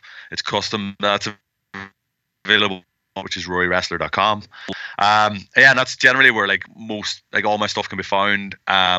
When is this going out? This will be out on Friday. Like, when does this air? Friday. Right, so if you're a WrestleCrate subscriber, maybe look carefully in your box as well. Ooh. Because there's a little something in there. It's a tease for you, ladies. There you go. So that's like an exclusive. But yeah, I got some weird stuff coming up. So I'm obviously going to keep making movies, but I'm going to try and do stuff like a little bit bigger over the next 6 months. Defiance give me like a good platform for that. So yeah, if everyone just give me a follow, and if people have any cool movies they want me to watch, like these or like let me know what you're watching and stuff as well, because it's quite cool. I think that's the thing where people have started like really interacting with me. They're like, oh man, this guy really does like horror movies. So yeah, that's awesome. Very cool. And coffee, horror movies and coffee. Very cool. Rory, thank you very much. We'll keep up with you, and hopefully we'll do this again soon. Yeah, thank you very much for having me, man. Cheers. Do you want to start a cult with me? I'm not vibrating like I ought to be. I need a purpose, I can't keep surfing through this existential misery. Now we're gonna need some real estate, but if I choose my words carefully, think I could fool you that I'm the guru. Wait, how do you spell epiphany? Before the truth will set you free, it'll piss you off before you find a place to be. You're gonna lose the plot, too late to tell you now. One ear and right out the other one, 'cause all you ever do is chant the same old mantra.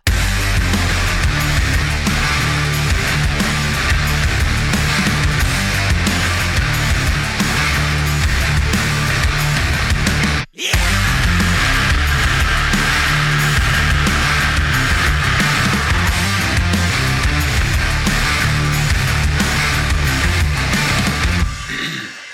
I have your attention, please? It's time to tap into your tragedy.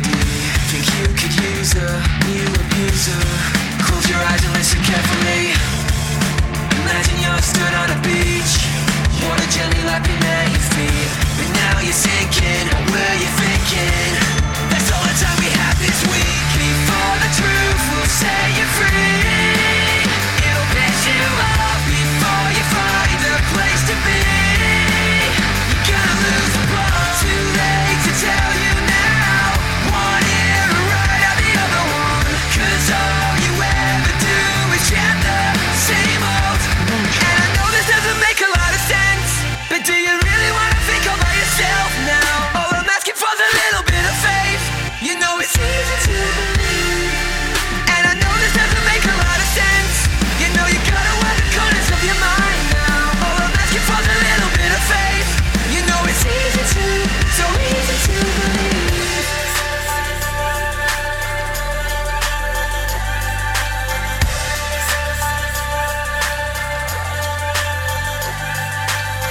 Before the truth will set you free, it'll piss you off before you find a place to be. You gotta lose the plot before the truth will set you free. It'll piss you off before you find a place to be.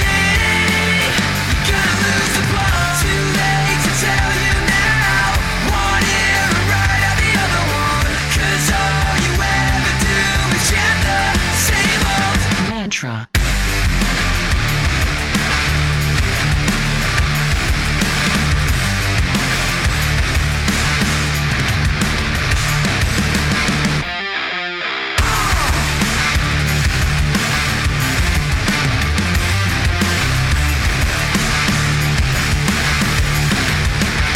So that was Bring Me the Horizon with their new song Mantra. That album is out today, Ammo. You can go find that on iTunes right now. Rick, so Mr. Rory Coyle, guys, he's something. Dude, I was gonna say he's something. That might be an understatement there, man. I think you talk about. I think he's gonna try to kill Jimmy Havoc. I think that's what's going to happen. I think he's going to grab a VCR and throw Jimmy Havoc in a pool and electrocute him. What exactly is a home appliances death match? I'm fascinated to know what a home appliances death match is. Best of luck to Mr. Rory Coyle. We'll have him back on the show soon. Huckleberry, let's go ahead. Let's talk a little bit about TakeOver Phoenix. This show happening Saturday on the WWE Network. This is going to be a big weekend for the WWE. I did the math here, Huckleberry. There's 14 matches this weekend. Only one of those matches is not a Royal Rumble or a championship match. Yeah, I was going to say, which one is it? Which one is the... It's going to be the opening match of TakeOver. Matt Riddle takes on Cassius Ohno. Yes. But that tends to be... I was pulling up. I knew that when you said it. That tends to be the MO when it comes to the takeovers. I got to tell you, looking at this card, I'm excited for it. The only thing I was really down on, and it completely escaped my mind the other day, was that the tag match was even on this show. I feel like their tag division is at an all-time low, which is such a shame. When we're looking at the talents that are involved in this thing, and I guess maybe that's it's a casualty up there. It's just so much going on. In NXT, and as the yellow and black brand begins to grow, is it really sheds that reputation as development? You almost got to think that the stage for the content has to grow. It's interesting because we say that tag team wrestling is so down inside of NXT, but last night we saw this killer match between the 1-2 punch, Oney Lorcan and Danny Burch, taking on my new favorite tag team, Marcel Bartel and Fabian Eichner. I really, really like those guys together, and I thought that was a fantastic match. Well, that's what I'm saying. There's so much talent there, and I don't think it's not a letdown on their behalf, or even really. I don't think creative not trying to move it, but like I said, there's just so much going on in NXT, and you've only got this small bubble. Where you can only fit so much in. Yeah, there's so much talent down there.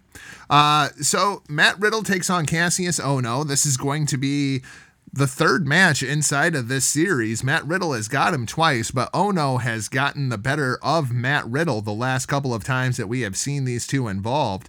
Of course, the last time that we saw anything go down was with Keith Lee and Cassius Ono hitting Keith Lee right square in the dick, Matt Riddle coming out to make the save.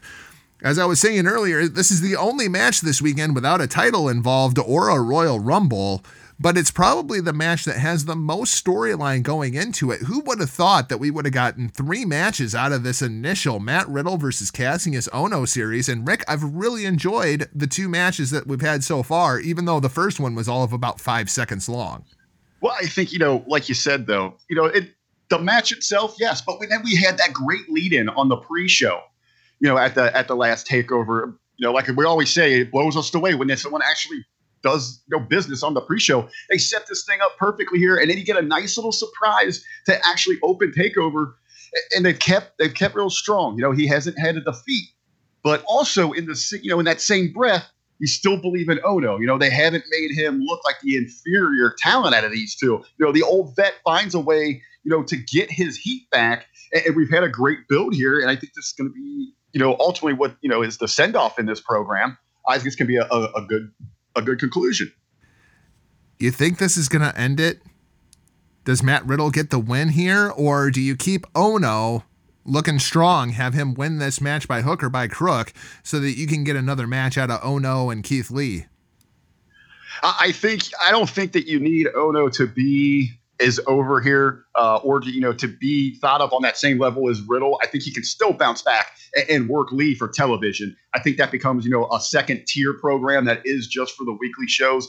I think, looking towards, if this wasn't the road to WrestleMania coming up, I think maybe you do extend this thing, but I think you got to get away from it at this point. There's just going to be bigger programs that need that feature spot.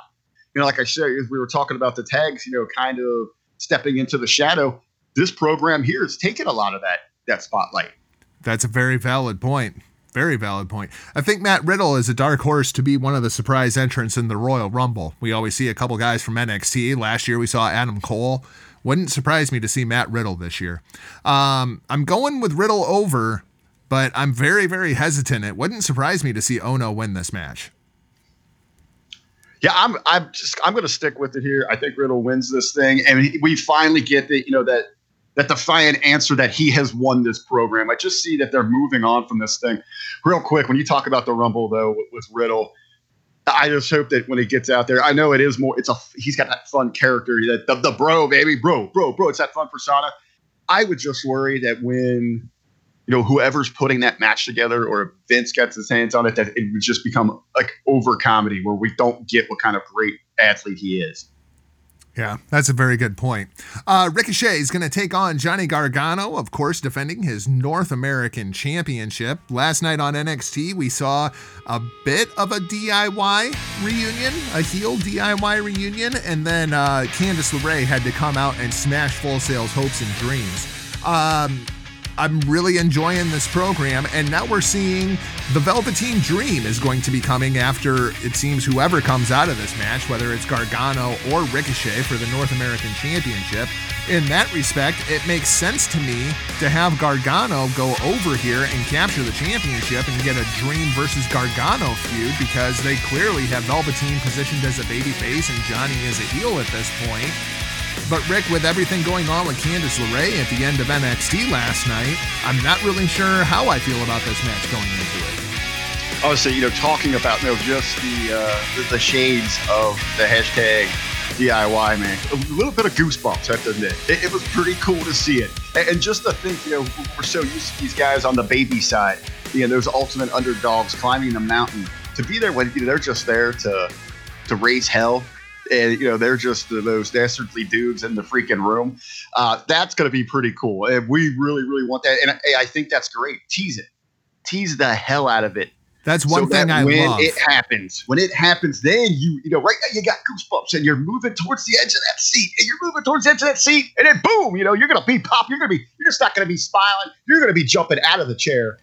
And this is what we're talking about, because if this was the main roster, This week on NXT TV, it would have been heel DIY taking on Ricochet and Aleister Black in the main event and just totally blow it. That's what the main roster does, whereas NXT has been teasing this now for, what, 4 weeks? You know, what I really love here, like, it's that slow little build. You know, I'm thinking back to, like, when the Mega Powers exploded. Yes. It's just like when DIY implode, you know, like it all comes back together in this like devastating, you know, one devastating swoop. It's going to be, you know, it's going to be hot. It's going to be incredible. People are going to be talking. It's going to be the hottest thing, not just in the WWE universe, but professional wrestling. But they're heel. That's the problem. Like, it's so over. People want it so bad, but they're heels. Well, and I think that's where, you know, when you get into it, you got to pick the right babies to take them down. See, I feel like what you do, the way that you do this, to do this the right way, is you just build to it and build to it and build to it, and then you get one match. And at the end of that match, Johnny Gargano has to turn on Tommaso Ciampa. And this whole thing was a ruse just so Johnny could get close to Ciampa to fuck him over before Ciampa could fuck him. Like, that's the only way this makes sense to me. Could you go into something where they know they need each other, but they continually just keep fucking each other? They know they need one another, but they don't trust the other one so much because they know it would be ultimately be their downfall. Or, I mean, could you get behind if they wanted to ride this out? You know, if you want to sell that merch and you want to move tickets and things like that, and they want to ride out DIY back together, could you see like a turn where Undisputed? I mean, because it seems like people would just love to cheer those guys, man. They want to cheer Adam Cole at certain times. Oh, I'm still waiting for the big Adam Cole babyface run. We were poised for the Adam Cole babyface run right as he left Ring of Honor when he got thrown out of the Bullet Club, and it was like, oh, man, babyface Adam Cole versus a heel Marty Scurll. Yes, that's what the program was all shaped up to be. And then he bounced out of ROH and went to NXT, and they brought him in as the dirty heel, slimy Adam Cole, which is absolutely fine. That character needed to be introduced, but we've been poised for the Adam Cole babyface run for about 3 years now. And I think you want to position yourself where, because people are going to love, you know, DIY. You know, but you want to have babies that, you know, people aren't just going to totally dump all over. And I think if you're going to have two guys oppose them, it should be Cole and Roddy. Yeah, I agree with that. Yeah, if you're going to go that route for the extended period. How about this? Okay, so I'm going to go under that theory that heel DIY is going to challenge for the NXT Tag Team Championships at TakeOver Chicago, because that match has to happen at TakeOver Chicago. That's where this entire story began. Well, I mean, because that essentially we could see them as belt collectors. Exactly. So you have the NXT champion, the North American champion. They're putting their tag team back together. They're going to take on the champs one time, and they're going to take all of the belts. They fail. They don't win the titles. And then Gargano turns on Ciampa in Chicago, because it has to happen in Chicago. Bring it all full circle. Yep.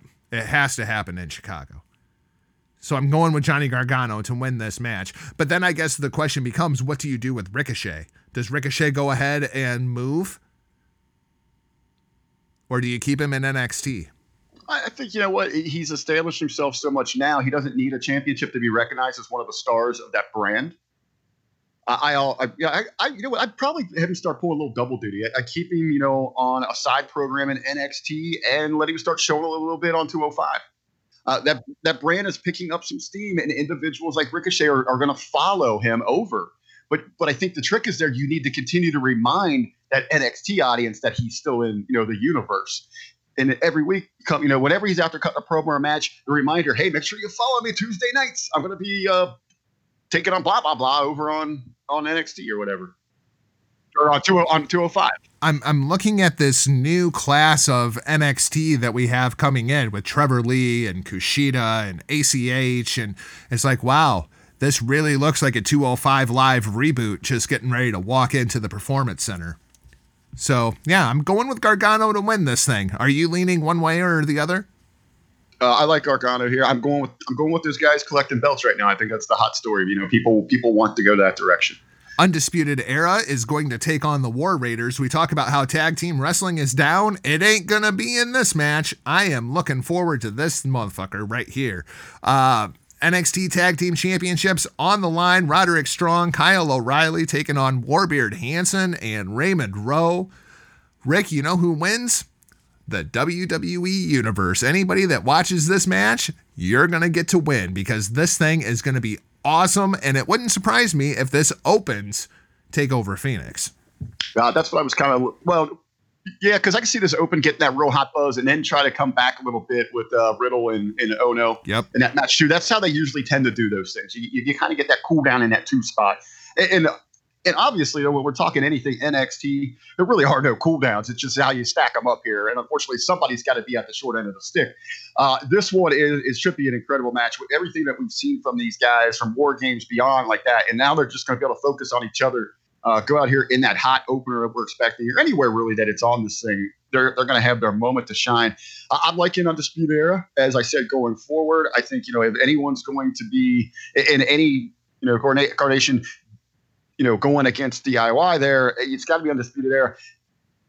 And I'm not one that's about promotions to red or blue. I don't like that term. I think you just make a move. But I do feel, especially what we were seeing as maybe a resurgence of tag team wrestling on Raw, that the War Raiders would greatly lend to the credibility of that division. I'd love to see them on the move, go out here in a blaze of glory, and move on. So I'm going with Undisputed. I was leaning more Raiders, and then I read what's up with AOP. I don't know if it's shake 'em or bake 'em, as Big Ray Hernandez likes to call him. But I think it's shake 'em actually has been injured. So it looks like AOP is going to be on the sidelines for a little while. You need somebody to come in there and be the big bad badasses that are going to lend a little bit of credibility to that tag team division. I really like War Raiders on Monday Night Raw. So I guess I'm with you. I'm going to go with the Undisputed Era. Shayna Baszler is going to defend her NXT Women's Championship against Bianca Belair. Rick, this thing has really taken off here just the last couple of weeks. I guess my question to you is, are you buying Bianca Belair as NXT Women's Champion? Because everybody is expecting Shayna Baszler to get called up here and lose this championship. And I'm just, I don't buy Bianca Belair as NXT Women's Champion. I dig the character. I dig her inside the ring, but they've turned her babyface and it just does not work for me at all. Well, first of all, she's not getting called up. She's getting shifted. Okay. Can we get off that call up train? Can you stop feeding these Mark Tards that Jargo? And can we let it be a standalone brand? But you know what? I'm on the other side of the coin on this one. I've been a fan of hers the moment that I saw her. I was intrigued. I was enthralled by what she had going on. You're right. They did change, the persona, her alignment there. But I think that was more to fit this program, because you just got such the natural badass, heel in Shayna. And you really want to present that underdog with her, because you're not just taking on Shayna now. You've got the whole crew. You've got essentially the bullies. They're not the mean girls from the movie, because they would chew those bitches up. I mean, you're taking on like a street gang here. Right. So you got to kind of have that there. And you know what? I'm excited to see a title change here. I think this is something that the division, it needs a little refreshing, a different direction, going away from, the Asukas and the Baslers, who are just seen as these like over the top, just straight badasses. So let's reinvent it here a little bit. Let's go in a different direction. She can obviously get her attitude back after winning this thing. And I think Bianca's going to bring some different flavor to this division. I'm still going with everywhere I've been going here for the last couple of weeks. Whoever's invited me on their shows, that's given me the privilege to have a platform to voice what I've got going on inside this head. I still think, we see Bailey get involved here. I think this is going to lend to something as a bigger program going into the next night. And I think Bailey needs that staple of why is she important to this?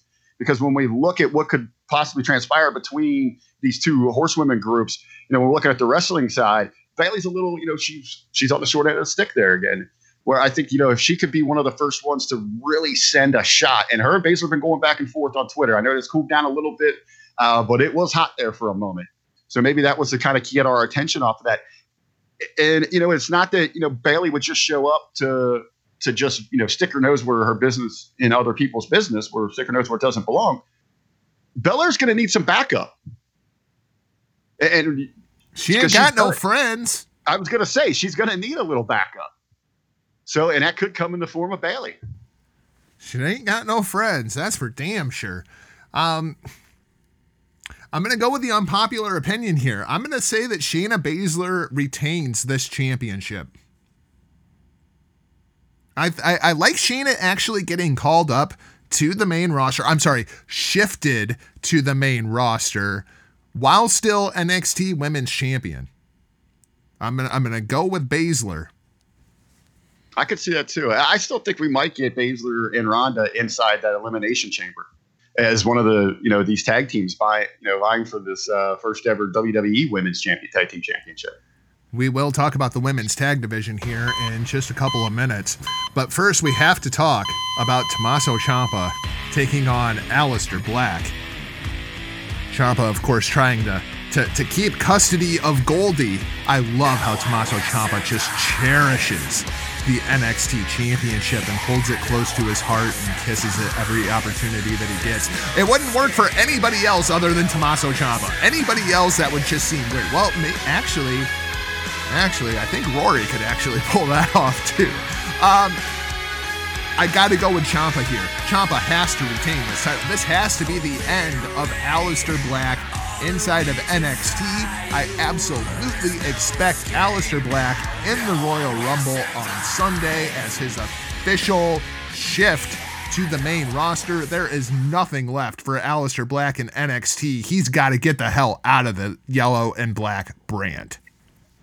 Well, I think, you know, now he's run his course there. Yeah. At this point, the act is stale inside of NXT. That act is not going to progress anymore. It's time for him to be on Raw. They were able to revive it here a little bit. You know, it was was chasing, but let's go back. It is as great, you know, as a talent as he may be and how beloved he is by fans. You know, his championship reign is arguably one of the worst within NXT. Because they just stripped down what made him so great. You know, what got the persona over. We just got a 180 from that, it seemed. And now they've been able to recapture a little bit of that magic. But right now, you know, it's time.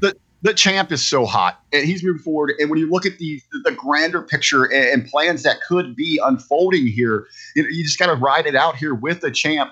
Now, for Black, though, you really have to worry. I don't think a shift to Raw does him anything. You'd have to almost bet on what's his weight. I mean, could he do a stop at 205? I wouldn't send him to 205. I think he's a little bit heavier than that. I think he's more like in that 215, 220. I thought he was in at 210 to 215. Let me throw something else out here, though, man.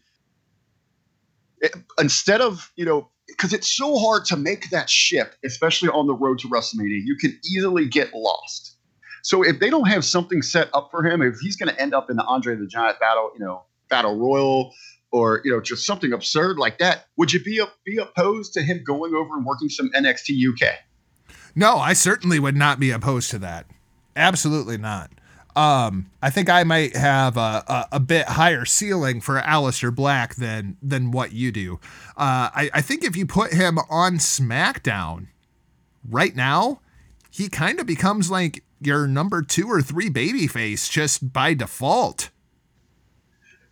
All right, because we're going into WrestleMania season. So let's think about here. I mean, let's look at the priority for your programs. Almost number one is going to be whatever Shane McMahon is involved in. Valid. You know, that's going to be up there. Now we're getting, you know, word that, you know, they got big plans for Randy Orton, because there's talks of them wanting him to be the champ leading into this new deal with Fox. Right.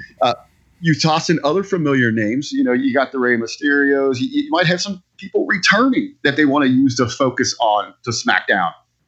So even there, if you're sitting in the 3 spot, you're still not a big priority going into WrestleMania season. And you're lucky. You're going to be lucky if you even get a sniff on the pre-show. Like I said, you just hate to see him be stuck in that Andre the Giant Battle Royal. I wouldn't be so opposed to him going over through WrestleMania, working UK. And then maybe being one of those big pops, you know, coming out of WrestleMania. And I also fear, though, we get him because we know him. We've watched him before. We've watched him before NXT. We've watched him through NXT. There's a good chance, though, he just gets hit with, like, in 2 weeks, a bunch of CM Punk chants by the general WWE universe. Oh, that's terrifying. But it could be. It's a very real possibility. Yeah, it's terrifying, but it is a real possibility. Let's go ahead and throw things over to our second interview of the day. Rick, I had the opportunity to sit down with this young lady yesterday, and this is a woman that I was so excited to have on the show because I have been following her career. As I found out in doing my research for the interview, she just started wrestling in 2014. I discovered her in 2015, so I've really gotten to watch this entire progression that is Miss Thunder Rosa, or as some people know her from Lucha Underground, Miss Cobra Moon. So we're going to throw it over to this interview, give you a little bit of background on her, what she's got coming up, because she is a very, very busy lady, whether it be working with the Women of Honor, whether it be working with the Women of Wrestling, whether it be contemplating a return to Stardom, or potentially maybe a run to NXT. I'm going to talk to Huckleberry about that right after the interview. We'll be right back. Here we go, it's about time that we set it off. Here we go, red lights I could never stop. A dreamer with the fever to be great was all I ever want, was all I ever wanted. A fighter with the fever for the thing was all I ever want, was all I ever wanted. Got me singing like bang, bang.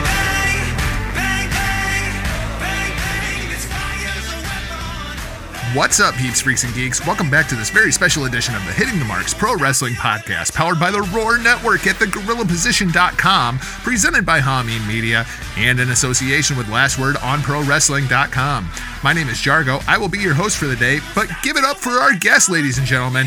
She is a former Gold Rush Pro Lady Luck champion, former NWA Western States Tag Team champion, SoCal Uncensored's Women Wrestler of the Year in 2016, former Shine Tag Team champion, and one-third of the current reigning Lucha Underground Trios champions. A new addition to the Women of Honor, you may know her as Cobra Moon, but today we'll call her Thunder. One half of the Twisted Sisters, Thunder Rosa. Thunder, welcome to the show. Thank you for having me. That was a kind of a very impressive intro. Well, thank you very much. We do what we can here. I was impressed. Well, before we jump into anything current, let's kind of go back to the beginning. The first question that we ask all of our guests, when did you first find your love for professional wrestling, and kind of who was on top, who were your early influences in the business? I didn't really like wrestling like a lot of my peers did until I was older. It was just like I found this.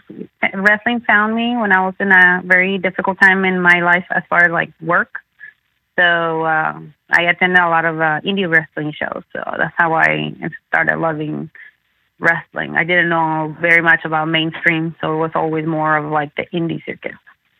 As far as like people that I liked, when I started watching wrestling, I briefly watched TNA when the knockouts were, like when Gail Kim was there, Victoria was there, ODB was there, Awesome Kong was there. So I really like, you can put it on the table. I really like how they develop, you know, the women's division. And then, Shawn Michaels was one of the ones that I really enjoyed watching just because of how the showmanship that he had. Very cool. You made your debut in 2014 at a battle royal for Supreme Pro Wrestling in Sacramento, at least as far as I could find, before really taking off through Northern and Southern California in 2015. Where did you start your training at? And tell us a little bit about your early days in the business. I started training at Gold Rush APW Boot Camp in 2014, January 2014. That's like when I officially started training. But I went to other schools because I was going to train at APW in Hayward, California with Roland Alexander, but that was prior him passing away. So like my plans changed. My really original trainers were Dylan Drake and Matt Carlos. So, it was rough because I didn't really know any sports. whatsoever. So I had to like learn everything from the ground up, like how to like lift weights, how to like properly, how to like do acrobatics, how to do everything. And then like I had to learn like the wrestling moves because I didn't know any of them whatsoever. So it was very interesting. It's a very interesting journey. It's incredible for somebody who is still fairly new into the business. I mean, just now we're in 2019, so you're talking 5 years, and you've been all over the Southern California scene, the Northern California scene, and then in 2015, you make your way over to Japan to compete for Stardom on your first tour. You would then return in 2016, teaming with Holly Dead as the Twisted Sisters to compete in the Goddess of Stardom Tag League. Tell us a little bit about your time in Japan, how yourself and Holly Dead met, and first became a tag team. My first time in Japan was really interesting because that's when I learned about wrestling there. That was my formative 3 months. Like it was like the crash course of female wrestling. I came with an idea of who I was, but I came out with an idea who I wanted not to be. You know, that's when I discovered Lucha Libre because of Lucha Starfire. She was one of like my mentor there, and my strong style really was cemented there in Japan. It was rough because I remember trying to like get matches together and stuff, and like all the girls have the same moves that I had, so I was very limited in what I can do. So I had to like learn a new move that in like 1 month because I had to like come up with something new. So it was very challenging. So, but it was good because that helped me to be flexible and not to be upset when, you know, things were said, or for me to get better as a wrestler. And then, but also, tour number one, and it was really fun. I mean, although I have some like really rough experiences that, again, like I was telling you, that really made me who I am right now in the ring and outside the ring too. My second tour in Japan was with Holiday, but before that, we met online, actually. It was like through Facebook and stuff, so we'll like correspond a lot like that. And then I met her in a show in Los Angeles. She was there. That was like a week before she left Japan. And then we just became really good friends, and we were wrestling each other a lot, to the point in where every booking, it was like me and her, and my husband suggested that we should tag. So we started tagging like almost 3 years ago. Jesus. PCW in Oroville. And it was really fun. Like my husband suggested that I should use half of her face paint in my face, and she should use half of her face. So like we have full face paint so we can distinguish ourselves from you know, our regular singles. And so we started tagging there, and then we went to Japan the second time as a tag team. It was really fun. We were able to defend the NWA Western titles, the tag team titles out there at Cork and Hall. It was like one of the most coolest experiences I've had so far. Then we were able to travel together to like different parts of Japan, and just like being there together, like we really like got to know each other a lot more, because that was like the first time that we moved in together. It was like with your boyfriend, and right, like you're like, oh, let's move in together, and then, okay, let's move in together, and then you move in together, and you're like, whoa. So now we're married for life, kind of sort of. So it was really interesting. There's so much to touch on there. I mean, a crash course in professional wrestling at Stardom. You really jumped into the deep end of the pool on that one. Well, I had no choice. This is how my career has been. You know, it's like it was Stardom. Then from Stardom, it's like, oh, you're a wrestler. You're a luchadora now, so you got to do Lucha Libre. And I'm like, okay, I guess I'll do that. You know, that's with my life too. Like when I came to the States, I was like, oh, you're coming to the States. Oh, you don't speak English. Oh, that's okay. You will speak English in like 3 months. You know, it's like you just gotta put yourself in situations where you have no choice but to learn. Incredible.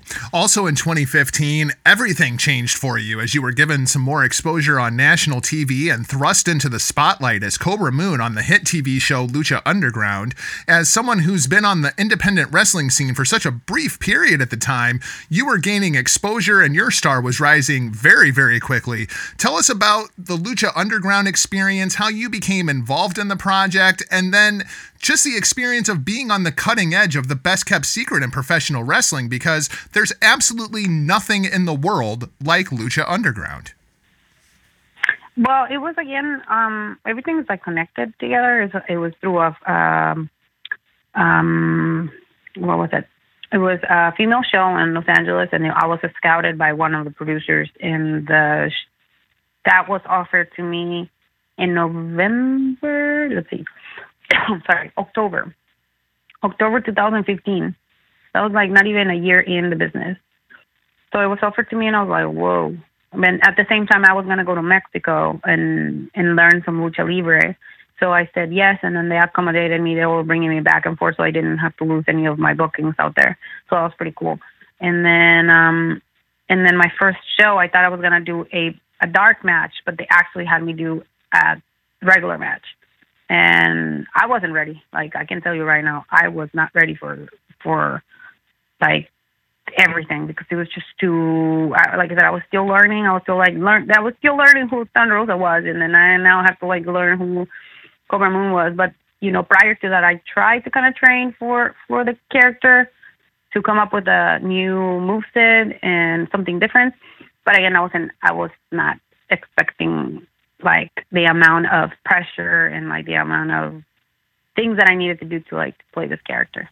Well, and not just the wrestling side of the character, there's also a lot of acting, and you were very much at the forefront of a couple of stories inside of Lucha Underground, just from a production aspect that had to be a completely different change as opposed to what you were used to on the independent scene and at Stardom. Oh yeah, but you know what? I think that part was actually easier than the wrestling. I don't know why. Like, acting was easier because like you can repeat the scene multiple times, right? Until like they say like, yeah, that's exactly what I want. When you're in wrestling and you're like taping matches, you can't be like, oh, stop. Okay, guys, sorry, I messed up. Let me do it again. You can't do that. You know? Interesting. So it was an eye-opening experience, and that again, like now that really helped me now to where I go to a show and I'm like confident about my abilities. I know where the hard cam is. I know how to play with the cameras. I know how to play with the crowd. I feel more confident. Like, definitely, like those experiences have like formed me to who I am right now, and I really enjoy now doing TV more than before, because I was terrified. It's crazy that I discovered you so early into your career, because I'm a big Stardom fan and I'm a big Lucha Underground fan. And now you have made your way to Ring of Honor, you debuting in June of last year, teaming alongside current Women of Honor champion and friend of the show, Miss Kelly Klein, against the team of then champion Sumi Sakai and Tenille Dashwood. Then in November, the Twisted Sisters debut, defeating the team of Britt Baker, who is now with All Elite Wrestling, and Madison Rayne. And coming up tomorrow, you'll be accompanying Holly Dead to the ring as she takes on Miss Madison Rayne in a singles match.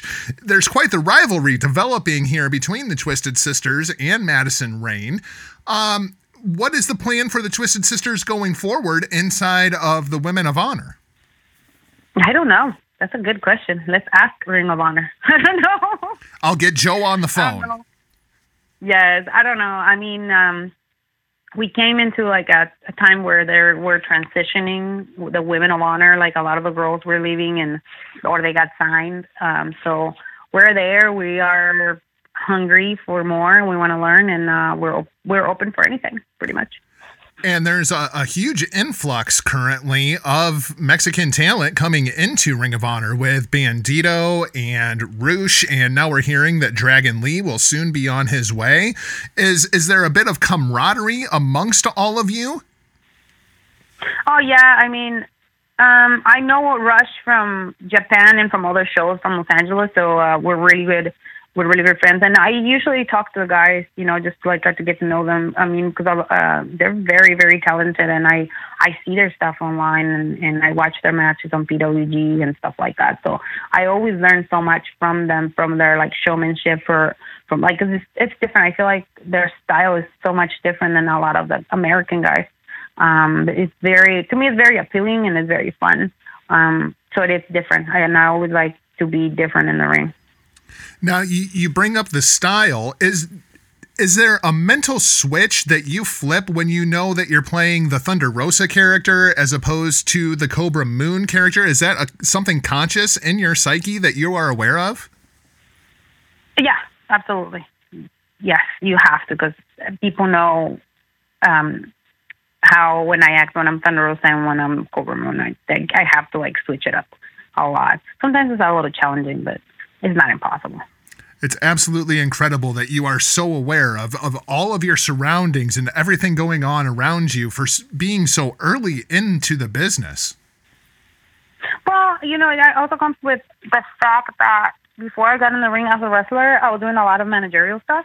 So I learned, like, where to be at and, like, you know, you learn your spots, you learn your, like, you had to learn that stuff. So when I got in there, like, I had to, like, I already kind of knew what I wanted to do or what I want to do. So I'm more conscious. I can't even say that word. Conscientious. Yeah. Conscientious of what I need to be, where, and the result that I want from the people. There was one example. I just had I got caught up on my English. But I mean, I still have a lot to learn though. Like, that's one of the things that, I am working on this year, that I go to, seminars and I try to learn as much from other people that have been in the business longer than I have and that have been more successful, because, to be the best, you have to train like the best. And I continue to strive to do that. Well, I think you're doing very, very well. One final topic that I wanted to touch on with you. I guess I should address this question to Miss Cobra Moon, as she will be making her way to the Women of Wrestling, WoW Superheroes, on Access TV Friday nights at 9 p.m. Eastern Standard Time. We saw the huge debut last week, and I'm very much looking forward to your debut on the show. What was the experience working with Mr. David McLean and Miss Jeannie Buss to bring all of this women's first national TV show to life? It was very special. Like, just the fact that that was part of that show made it really, really special. Because, again, like you said, it's the first national TV show in the United States, all female.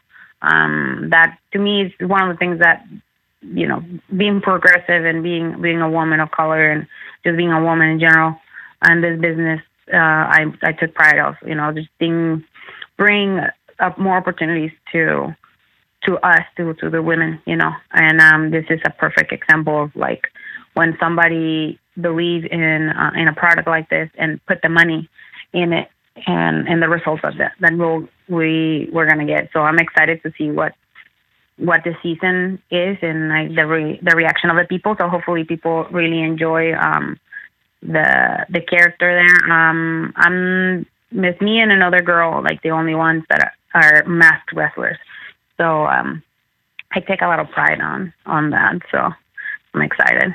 Was it odd for you at all taking Cobra Moon out of the temple and putting her into the WoW Superheroes universe? No, like, I think it was cool though. It was for a lot of people were like, oh my God, it's weird. I'm like, oh, cool. It was just a cool opportunity. I think you're peaking at exactly the right time for being so early into the business. You're making your way all the way around the world. Women's wrestling has never been hotter. What is just kind of the grand overview of this women's revolution inside of wrestling that we're amidst right now? Well, it's pretty freaking awesome that I came into the business in a time and where pretty much I can go and work anywhere I want, because there's so many opportunities and so many places for anybody with different skill levels, you know. Although at the same time, it could be a little daunting because there are so many other girls that are hungry, that are younger, and they want the same spot. You know, it makes us work a lot harder. So, although again, I've gotten a lot of opportunities soon in my career, I'm still, like, you know, working towards getting more opportunities and making a name for myself. And I will continue to do that until I decide to hang the boots, you know. So I'm really happy that finally women's wrestling is mainstream, you know, because that's what makes a difference. We've been working really, really hard in the indies for decades to make, you know, women's wrestling matter. And it's finally getting to that point, and where every worker is a wrestler. They want somebody that can go, that can hit, that can wrestle. So that was pretty amazing. Well, like I said, I discovered you very, very early on into your run, and I look forward to watching many more years to come. We'd like to thank you very, very much for joining the show. We'll let you get on the road to Dallas, but first, why don't you tell people how to find you on social media? You can find me on Twitter and Instagram at Thunder Rosa 22, on Facebook Thunder Rosa 2, and you can also watch me on Lucha Underground. So if you want to purchase the DVDs, you can purchase them on Amazon. I'm in season 2 and season 3 and season 4. I don't know if I have season 4. And you can watch me probably in one of your local shows in your town. I don't know when I'm gonna be where you at, but if you are, just come and say hi and send me a message. I'm pretty good at responding fans' messages. Oh, and YouTube. I forgot my YouTube. Oh, go ahead. On YouTube too. My matches are there. Fantastic. Well, we look very, very much to following your career, and as it develops, hopefully we'll get a chance to sit down and do this again. Thank you, guys. Thank you.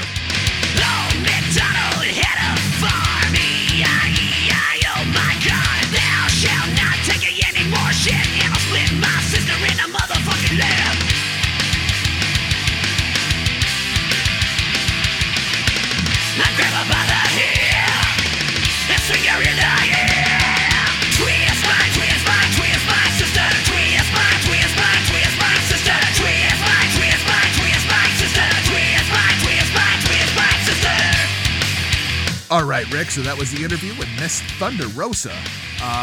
Big fan of hers. I really, really like her and Holly Dead together as a tag team, which kind of brings us to the women's tag division inside of the WWE. We're seeing it start to be established throughout all of the brands now. If I'm WWE, I am bringing in the Twisted Sisters if I'm going to seriously entertain doing a women's tag division.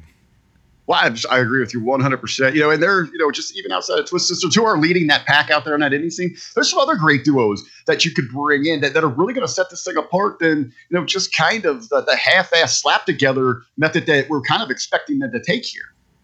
You know, I've been on this train that Sasha and Bayley had to become the first ever women's tag team champions, and that was going to be the payoff to this entire thing. I changed my mind watching NXT last night. I want Io Shirai and Kairi Sane. I want those to be your initial women's tag team champions. Because I feel like they both need more time inside of NXT, but especially if we're entertaining the idea of Bianca Belair becoming champion, we need something for those two ladies to do to keep them the hell away from the NXT Women's Championship. I've got something here. It's going to maybe... I hate to sour everyone's ears. If you're listening to this first thing Friday morning, during our airtime, it's going to be Friday afternoon. I just saw the advertisement. The Bella Twins are going on GMA, which is, I don't know why they switched. Good Morning America is now in the afternoon, so it's just called GMA Afternoon. They will be on there Friday afternoon, and they are promoting that they have an announcement about the WWE. Oh, for God's sake. Yeah, they were, you know, they weren't talking in the little promo. It wasn't putting over, you know, the fashion line or, you know, being moms or, you know, Nikki in the tabloids or Total Divas or anything like that. It was very clear it's something with WWE, something with the WWE superstars have big announcements. God, let's hope it's their official retirement. Let's go ahead. Let's talk about the Royal Rumble, which I kind of expect that we will see at least one of, if not both of the Bellas at the Royal Rumble. Let's go ahead. Let's run through the undercard here first, Huckleberry. Let's start with the Cruiserweight Championship. It's going to be on the pre-show, and it very well may be the best match that's going to go down on Sunday. It's going to be Buddy Murphy defending his Cruiserweight Championship against Akira Tozawa, Hideo Itami, and Kalisto. Huckleberry, you watching any 205 Live? You got any insight to this match? I haven't, you know, again, seems like every month when we get to these things, it just with so much on each of our plates with wrestling at 205 Live, still it just hasn't made it up to the big boy table yet. Still sitting at the kiddie table. But again, like you said, whenever I do catch something from them, you take it for, in the context of what 205 is about. They go out there and put on one of the better matches. I'm expecting this thing to open the pre-show again, which I always gripe about. I'm okay with it being on the pre-show because it's better than it being positioned as a come-down where that crowd just does not care. People are going, to get their snacks refilled or their drinks or use the restroom. At least here they're giving – like last time I think they gave these guys like between 10 and 12 minutes, and it was a one-on-one, and they had an opportunity to shine in the ring. If you were watching, unfortunately, people were still filing into the arena. There wasn't a whole lot of eyes on this thing. And I know usually with these shows, they're so long, and with your schedule, you miss some of this early stuff. You want the meat and potatoes. And I feel a lot of people are that way. And it really, especially on these longer pay-per-views, what's a Rumble? That's going to be another 4 or 5 hour show. Yeah. So people aren't locked in, tuned in. And they're doing a 2 hour pre. It's going to be a 2 hour pre-show again. Right. So as long as like on the pre, you show up about halfway through the second hour, you get the gist. You're going to get all the big promo package, things like that. So this thing's probably going to happen within a half hour into that first hour. So not a lot of eyes there, but hey, I'm looking forward to seeing the 205 guys shine again here. Talking about a winner. I still just think they ride it out with Murphy. It seems like they have something, from what I understand with it, they got something good with him as a champ. And as you were mentioning earlier, Jargo, it looks like we are getting a major reset and reshuffle on 205 Live. So maybe it is something we're going to have to start making a point to get tuned into this thing so we don't miss out on the developments. Them changing that time slot certainly did not help things for me. Also on the pre-show, the United States Championship will be defended. It's going to be Rusev defending against the former champion Shinsuke Nakamura. Of course, we're hearing some contract issues with Nakamura at this point, too. Will Nakamura be re-signing or not? I'm going with Rusev over Strong here. I see absolutely no reason to take this title off of Rusev. But Rick, was this even promoted on SmackDown this week? Did I totally miss that segment? No, I can't recall if it had a segment, but I think they made mention of it at least. But what's kind of funny is at the last pre-show, TLC, we had the 205 and the United States Championship. That was our pre-show. So we're getting pretty much some rematches here, in of sorts. Well, I'll tell you one thing that's happened with Becky Lynch getting so hot. And now Asuka holding the title, your precious Char being involved there. The mid-card title on SmackDown, there's just not time for that. That's the problem. Well, there is time for a mid-card title over there, and that's the WWE Championship. Because right now, the SmackDown Women's is the top title on that show. That's what everyone's buzzing. That's what they care about. It's the top title in the company. Right.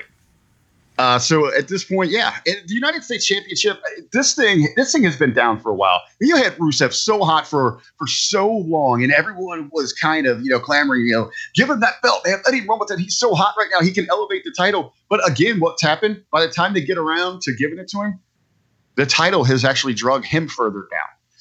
The act is getting old. He's not getting any more airtime. This thing is almost becoming a curse. If you want a championship to go away, it's almost get rid of the United States Championship.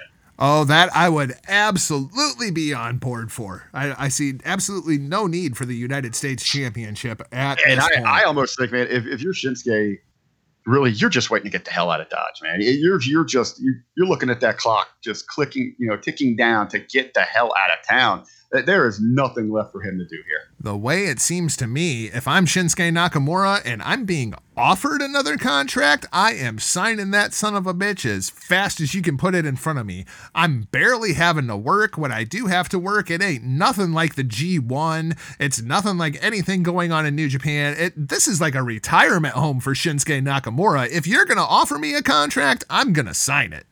I don't know. I think at this point, though, he can boom so much again, heading out there. This travel sucks. He's going out there working the house shows every night, but you're right. I mean, he's getting into the regular routines. It's not like he's got to go out there with the big spotlight on his back each and every night.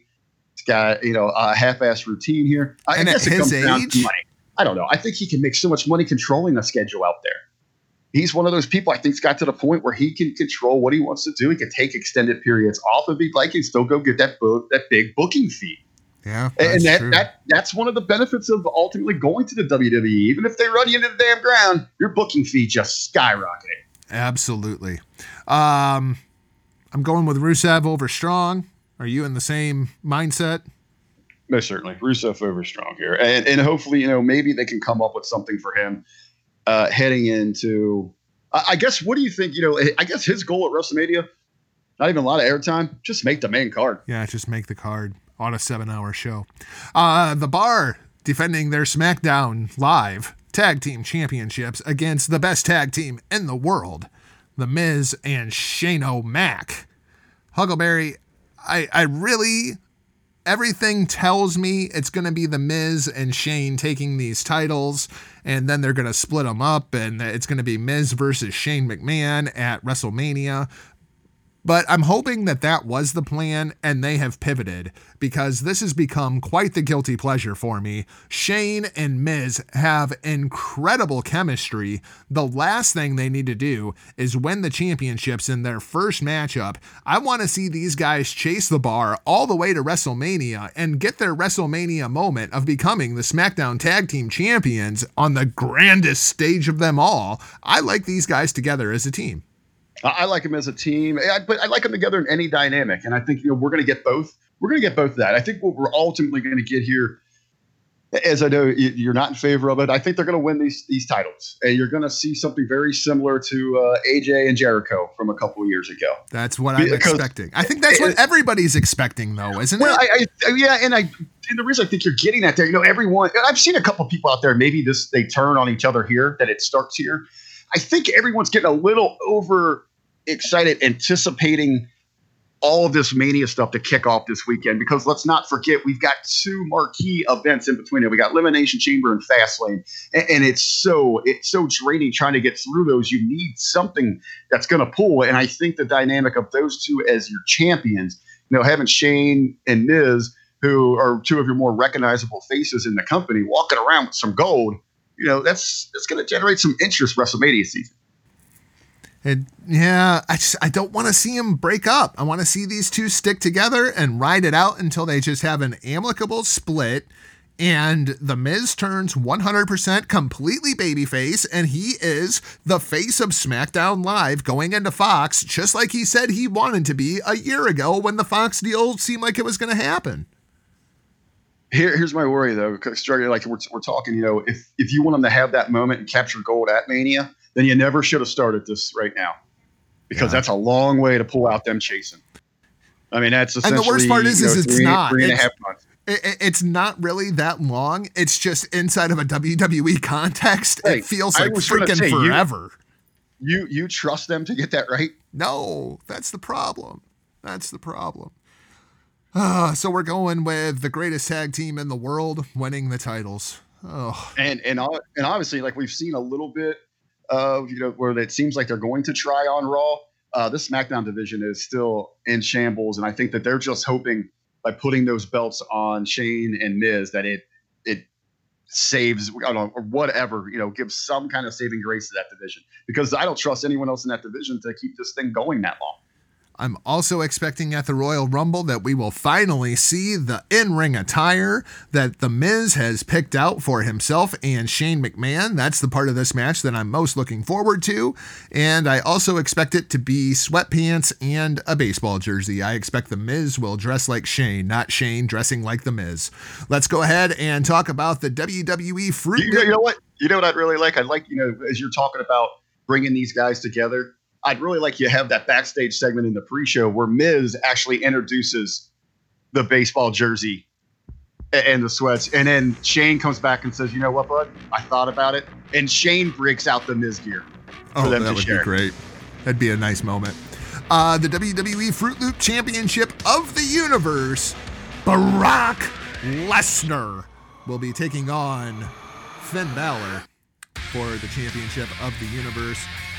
Rick, nobody is giving Finn Balor any kind of a chance going into this match. In fact, it seems that most people are so freaking delusional that they think this is going to be a squash. I expect this is going to be another in a list of great Brock Lesnar matches that we have gotten recently. It's going to be just like the AJ Styles match. It's going to be just like the Daniel Bryan match. I expect it to go 15 to 17 minutes. Now the question is, does Finn Balor have any chance of winning the WWE Championship of the Universe? I think, I agree with you. I don't think we're going to come out here and just see a couple moves. This thing is done in minutes. And I think, I think they kind of foreshadowed that. They've shown that Finn can use that speed and agility to get some shots. And more so, that seems to have aggravated Brock. So now he's going to want to go out there and toy with him, to really put him through, put him through the gauntlet of punishment, coming from the beast. And going back to, to that Rocky Force philosophy where big Russian dude kind of punches himself out. Yep. And here you go. Now Balor can start picking his shots. I really think they've been doing a tremendous job of building him as that baby, that true baby underdog. And even more so to the point, like you're saying, people just still can't get in. Like they still believe like there's no way. Even in great storytelling, there's no way. He's still going to get freaking just destroyed here. Any chance that we get a swerve finish and Finn walks out as the Fruit Loop champion of the universe? I'm of the mindset, give him 12 minutes, and that's enough to elevate him. That's enough shine for him to move him on where, maybe he is challenging for the Intercontinental Championship at WrestleMania, which I think would be a good enough platform for him, a fair enough position on the card. I just think that they have it's because of the time of year. If this thing was going down at SummerSlam, I'd almost be in favor of him. I just think because of its WrestleMania season, and they're gonna want Brock, everything full go with Brock at WrestleMania. There, they're looking for that big challenger. I don't necessarily know who the hell that is at this point. They don't have any damn megastars to step up into that spotlight with him, so they're hoping that Brock can carry that on his own. I'm going with Finn Balor. I think Finn Balor's gonna beat Brock Lesnar. I think it's gonna be because of Braun Strowman. Okay, and see, to me, that's almost as bad as him just getting squashed. Oh, I agree. But that's what I'm expecting to happen. Sorry. Thank God this week when they had the interaction with them that we didn't get a hey, little buddy.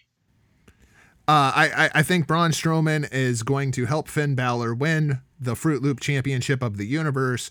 And then if we have Brock Lesnar for WrestleMania, because I don't feel like that is a foregone conclusion with everything going on with Daniel Cormier at this point. So if we have Brock Lesnar, you do Brock Lesnar versus Braun Strowman at WrestleMania. I don't think that match has any more or any less intrigue if the Universal Championship is on the line. Ultimately, because this will be, the third, fourth time we've seen this thing? Yes. Braun has fallen short each and every time. I just don't even know, Universal Championship or not, it doesn't scream a WrestleMania main event to me at all. I know you got the big behemoths. It looks great on a marquee, but knowing the backstory, knowing that every time Brock shows up, that Braun just ultimately turns into the bitch among bitches is a complete turnoff. But just kind of popped in my head. Let's do a little swerve here. Braun helps Finn win the Universal Championship. All right, it's a big celebration. We've got the first champ back. The man who never lost the title has regained it, who was denied even opportunity time after time. He gets the assistance from the big man. They have conquered the beast. Well, what if at one of these next two events, maybe at the next one, Elimination Chamber, Braun takes the belt off of Balor? Well, and that's the other thing that you got to play into this too. And that's kind of what I'm thinking is you have the Elimination Chamber. You're going to want at least one of those titles inside of the Elimination Chamber. And it seems logical to me that it would be the Raw Championship. Don't you want the Universal Championship at least on the show for the build to WrestleMania? That's what I would think. So you could get two matches out of that. I mean, you could have, another David and Goliath situation, where now you've reestablished Braun as this kind of, okay, yeah, you helped him win it, but what was your motive, man? Because you knew you couldn't beat Brock, but you could go after this little guy? I mean, what kind of weak – so you put him back in that monster, that – not even so much monster heel, but that bastard heel. That you know, that big bastard heel spot. You have two matches with those two. And then let's flip the whole dynamic. So Braun's out there boasting, I'm going to WrestleMania, blah, blah, blah. I outsmarted everyone, you know, and then hit Lesnar's music. And it comes out. And then you could set up where Lesnar's going in chasing as somewhat of a baby against, you know, the bastard Braun as the champ who finagled his way and took the easy road to gaining the Universal Championship. To me, that might be enough way to put... it's scum! Right. It's the scum storyline where we just want the title off of Brock Lesnar. We just want our title back. We have to get the title back from Brock Lesnar. And then Braun Strowman wins the title and he's just being a complete dickhead to everybody. And we're like, oh my God, we need Brock Lesnar. The only chance that we have to get the title off of Braun Strowman is Brock Lesnar. Right. It's the scum storyline. It's absolutely genius. And I think, yeah, and then you've got your big behemoths off for your marquee, but we switched the whole dynamic, and you've built, at least, you know, in my eyes, that adds a little interest to that thing. Hey, I want to cheer Brock Lesnar, right? And especially if you think if he is getting set up for a UFC fight, you want people cheering your guy at the UFC fight. You don't want them hating. You want people to be believing in the WWE and the WWE Universal Champion going into something like that into the summer. Now, obviously, it would seem that the odd man out in this entire equation becomes Seth Rollins. What does Seth Rollins do for WrestleMania? That is a good point. And, you know, that's something that has been, you know, regularly reported, but I've never really bought into that. They should have done it at fucking SummerSlam is when they should have done it, when Rollins was hotter than hell. That's when they should have done it. They missed it. It's just money on the table. He wins. I know we're going to talk about the Rumble here. Winning or not, could we somehow finagle our way to Rollins versus Daniel Bryan for the WWE Championship at WrestleMania? Absolutely. That could be in play. That's an interesting possibility as well. Plus, of course, we also have the Ambrose thing. I mean, you could always default to Ambrose versus Rollins, although I really don't want to see that program last all the way until Mania. Let's talk about Daniel Bryan. Daniel Bryan defending the WWE Championship against AJ Styles. Monday night on Raw, we had the Daniel Bryan thing. I thought it was great that he kept refusing to get into the ring. That was my favorite part of the entire promo. Any chance that we pivot here and we make the move to AJ? Well, I guess that is the big rumor. This goes back to the hype with Randy. They want to build Randy Orton as that champ going into the Fox deal. But again, like, why would you have to pull that at WrestleMania? Because we're still what, 9 months away from that even going down here.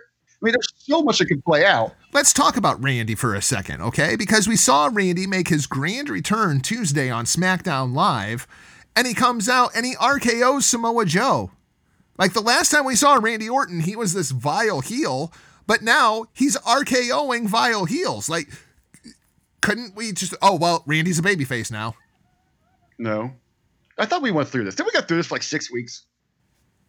Randy being Randy. Randy being Randy. Print it on a T, because that's all you need to know. It's Randy being Randy. He does whatever he wants. Yeah, he is a vile, disgusting bastard. He is a stake in the grass. He doesn't care about anyone. He cares about Randy Orton. That's all he cares about, and that's what we see. So what do you think? AJ Styles, Daniel Bryan. I everything feels to me like Bryan retains the title here and AJ goes off and does something else. You know what kind of, we're just talking about useless titles, how things aren't getting any attention given into them. And we got all of these great guys walking around who could represent different divisions. I mean, you could have like the greatest lineup of champions in the history of the company right now. But we got these people floating around, you know, just fighting for a couple positions here. And especially in a universe where there are all these superstars and no megastars. You almost want to beat your head against a fucking wall over this, but yeah, I mean, where do you go with it? And that's one of these things. Where do you go with some of these people? You know, how are they going to fall in line? I mean, what is the intrigue on that grand stage of WrestleMania? So what do you think, Huckleberry? Styles Bryan, who's walking out WWE champ? I think going forward, I think what you've got is so hot right now with Daniel Bryan. I don't know how you mix that up, man. When it comes to the male side, you know, he's really the only thing of intrigue that you got going on for the red and the blue. You got to write it out. But hey, just coming through. When I see you, tagged us in a message over on Facebook and Hameen Media discussion group. I know you know that I'm a foodie, but do you follow my page at all? Live Food or Die. I think I follow the page, but I mostly see you sharing stuff. It's me sharing. Well, of course, with the Royal Rumble being in Phoenix, the culinary team over at Chase Field, they have introduced the Royal Rumble burger. For this weekend, it's a cut pork bratwurst topped with crispy slaw. Looks like we've got some fried onions in there, lots of bacon on an onion roll, and then all that is topped with a couple deep fried mac and cheese wedges. So that's the Royal Rumble burger. So Daniel Bryan has taken to Twitter. Jesus Christ! Chase Field should be ashamed of themselves. Made from factory farm pigs. And an intelligent and extremely social mammal, and cheese from cows. Oh, he's all over on this thing. A cheese from cows whose babies were ripped away from them. Then add the heart disease delivered to the people who eat it. Hashtag shame. Hashtag the worst generation. Oh, angry vegan Kurt Cobain. You strike again. Yeah, Brian's doing some great work right now. Really enjoying what he's doing. All right, let's talk about the big one here. Asuka takes on Becky Lynch for the SmackDown Women's Championship. I'm going with Asuka over Strong here, man. I'm not sure how it's going to happen, whether it's going to be by hook or by crook or what is going on. But I have to go with Asuka over Strong. Again, you know, one thing I like about is like breaking the show down, looking at each of them, I can see almost every one of these matches going in so many different directions. And I think that's kind of exciting is, you know, for if it's the first time in a long time, we don't know what direction they're going. And some of the, you know, the possibilities are pretty exciting that they could really build into some big things for WrestleMania. I feel like we do that every year like this. And then afterwards, it's like they did what? This right. Is the road to WrestleMania. But, you know, at least this is the excitement. You know, I feel like we're building up to Christmas morning here. Where there's so much potential. What's under the tree? What great gifts can we unwrap? I could easily see Asuka surviving here. I think it lends to her. I think she has to, doesn't she? Is it one of those things where we almost thought going back to TLC if she didn't? She was done. I mean, so if it's this short of a reign, is she done? So she hold on to this thing? She never pinned Becky to win the title. She didn't beat Charlotte at WrestleMania. If she loses to Becky at the Royal Rumble, she is immediately defined down into the second tier of women on SmackDown. I agree with you. I want to go a little further, though. On the flip of this, you know, we always say step back and take another angle on it. I would be perfectly okay with her winning clean. I think Becky is above that right now. I do as well. I think, you know, going back, especially in a Rumble setting, and we're looking at potential for – you know, maybe Becky loses this match. She comes out mad and enters herself in the women's match. Again, I think, you know, Wednesday over the locker room, I put over our idea that she wins the men's Royal Rumble, yep. Which I think, you know, could be another great possibility. I really want to see, you know, I know we're talking about Finn Balor winning the championship, but if Brock retains that thing, I so want to see Becky go out there and stand toe to toe with the beast and just kind of poke him in the stomach or poke him in the belt, you know, as he's got it over his shoulder. Maybe I'm coming for you. I get to choose the champion, and I just think that would be so. I mean, the moment that it's in, but I think you could just the press that you could pull off of that thing would be unbelievable. I'd love to see something like that, but overall, you know, she gets a comparison to Stone Cold all the time. So if it was a Rumble, you know, a Rumble scene, we could see Stone Cold take a loss earlier in the night and then come out and put on an incredible performance inside that match and just kind of save all, you know, get that shine back for himself. And I think ultimately what you're looking at here is you got to keep Asuka strong. You got to keep her. She's not at that level of, you know, the Char or the Becky right now, but she's right. She's in that middle tier. She's on that second tier. Now, do you want to try to elevate her, or are you going to really define everyone below your two alphas right now? Yep, exactly. You can make Asuka right here. This would do it. I'm even down for an Asuka heel turn. I like Asuka jumping Becky Lynch on SmackDown. behind her back. I'm full on with Asuka speaks only Japanese, so you stupid Americans can't understand what it is that she's got to say, and that's why she's so overly flamboyant. I'm totally all in on Asuka right now. Let's talk about the other women's championship, Rousey taking on Sasha Banks. Of course, I've laid out this situation before where I think Sasha is going to become the Raw Women's Champion. So yeah, that means Becky's not champion and Rousey's not champion. That's right. This is how we're going towards this triple threat, ladies and gentlemen, because I'm pretty sure that's where this is all going to end up. And we'll talk about it at the end of the show here. So I'm going with Sasha over, and it's going to be because of Becky. Rousey cost Becky the title at TLC. Time for Becky to repay the favor. Well, that's where I want to go back. You know, we're talking about if Asuka could go clean. I wouldn't mind it. I think we are going to get some kind of interference here.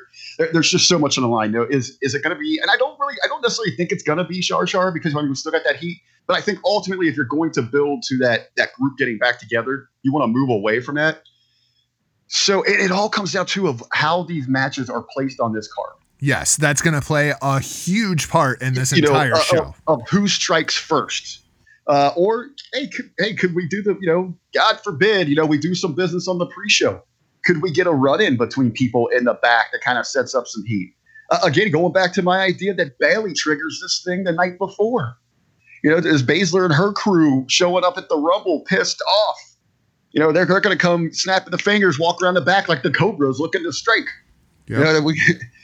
What could set this thing off, and how this card is going to be laid out is going to be so important to who could interfere where, who's going at who. And again, it's one of the things that's exciting about what we've got here at the Rumble. And now we're hearing the reports that after WrestleMania, Rousey's done.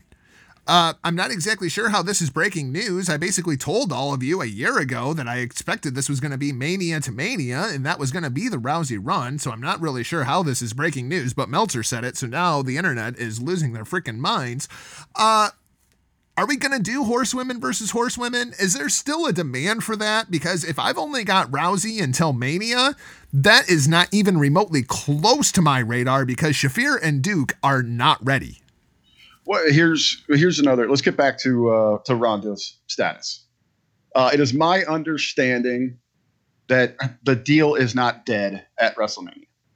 Now, she might be stepping away. She wants to go have that kid, but there still will be some activity between the two parties. She still will be involved, because anyone out there, and actually I've reached out to some people that were kind of like, this is probably it. She's going to step away from the ring, to either look at, they want to have that kid. I think she's got some other options that are, being presented to her, maybe for some film, stuff like that. Yeah. So there might be some other projects on the table as well.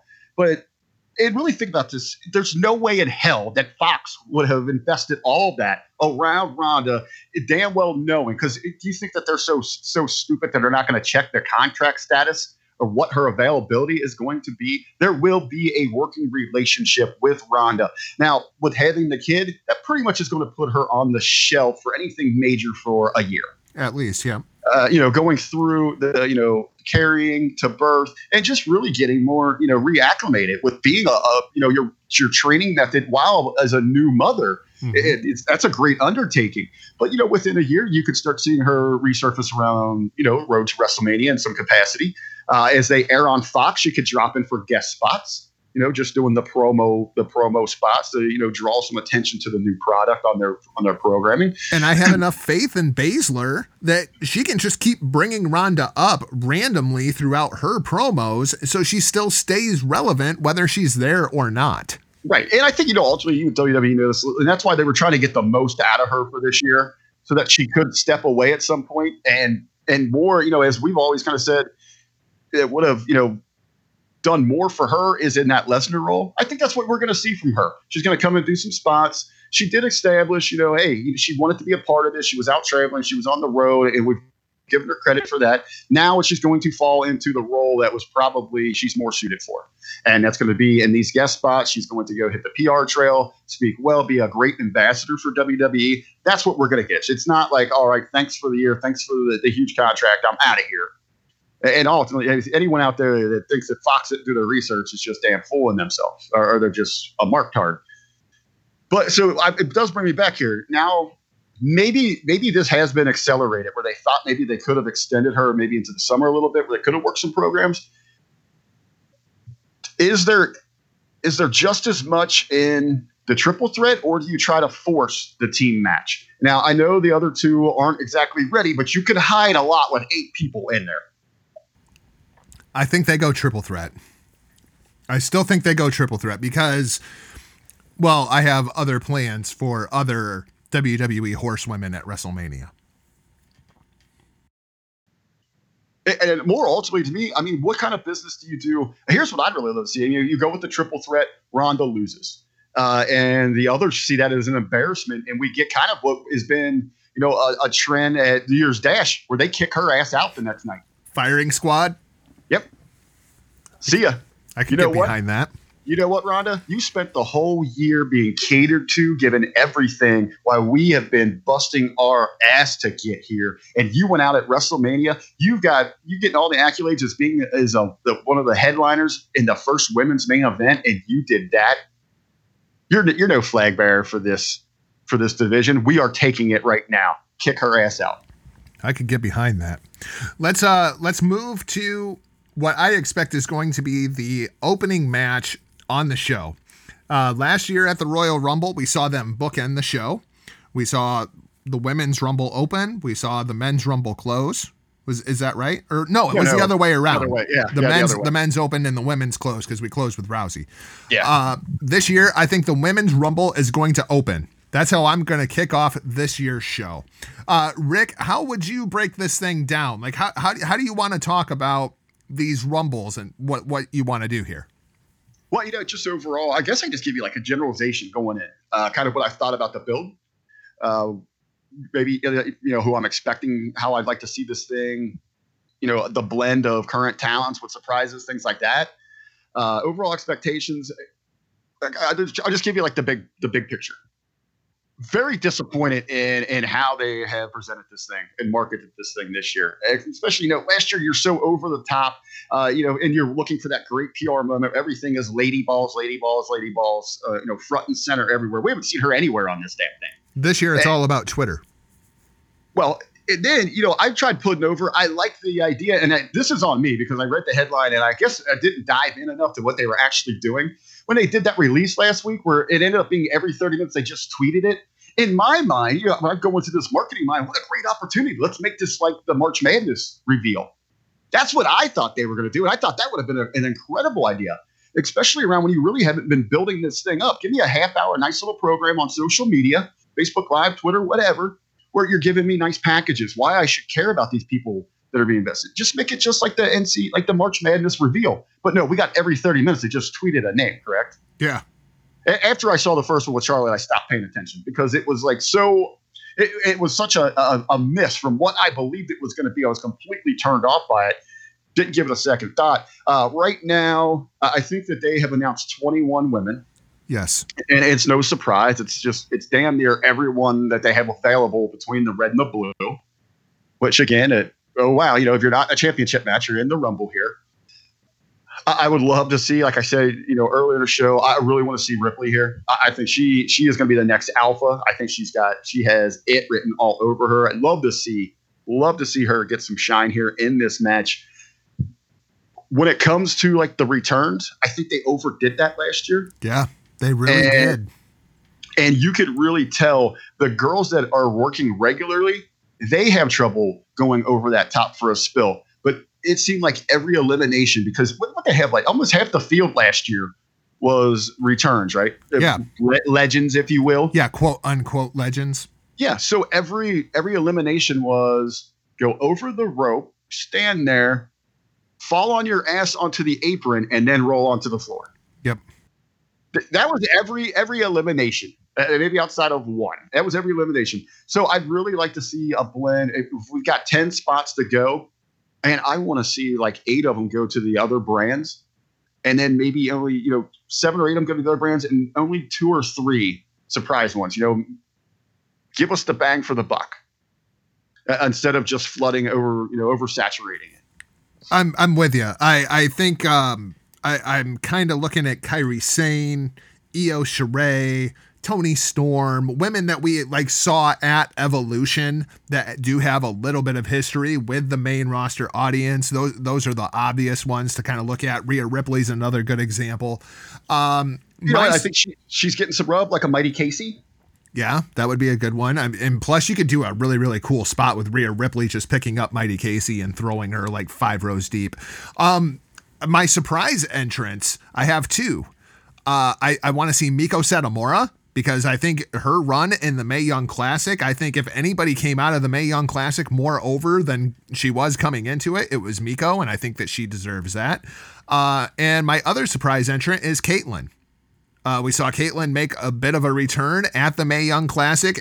I'm going to throw her in there as my big surprise return / legend. And if we do anything more with her, cool. And if not, I'm cool with that too. And, you know, because what they did last year with so many of the legends coming back, I don't know if any of them really get a big pop of the big ones. I know Caitlyn isn't like the biggest name. And, you know, outside of like an AJ Lee, I don't think anyone really moves the needle, you know, in that arena. Because we've seen it. You know, we've seen it already. And I don't want to see Trish and Lita. I've seen enough Trish and Lita in the last year. I don't need to see them at the Royal Rumble this year. And I know we're already getting, you know, rumblings, no pun intended, about them, you know, potentially challenging the new women's champs at WrestleMania. So I don't need to see them here. You know, keep them out of sight, out of mind until that moment if they're going to go with that. Hell, I'm thinking about it. I can't even really think of a – you know what would be a great pop? Just as in almost like in that celebrity spot as we see like the Drew Carey's, Cyndi Lauper. And then the next night announced that she's going in the Hall. That'd be cool. Here's one that's not going to happen, but I would love to see. How about Gail Kim? Can we get Gail Kim in the Rumble? Yeah. All this her, Barry and Vince on Twitter. It's just to remind Vince, oh yeah, I'm still here. Can I be in the Rumble? No, you're a racist. Yeah. I mean, what about like a Karma and Nia showdown? Would that move the needle at all?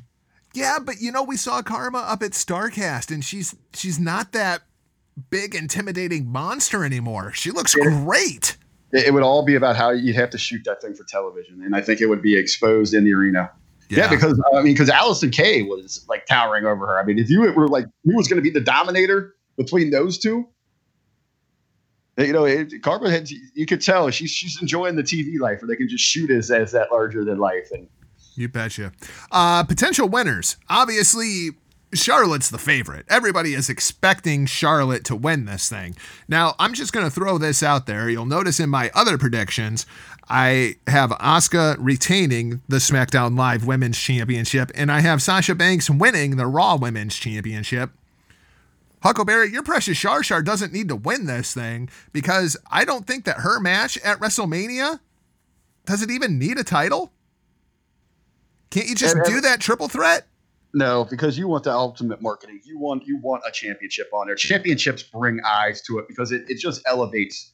It elevates the game, especially in something like WrestleMania where you're looking more at general eyes. So you need something like that. And anytime that you've got Ronda, she's known for championship fights.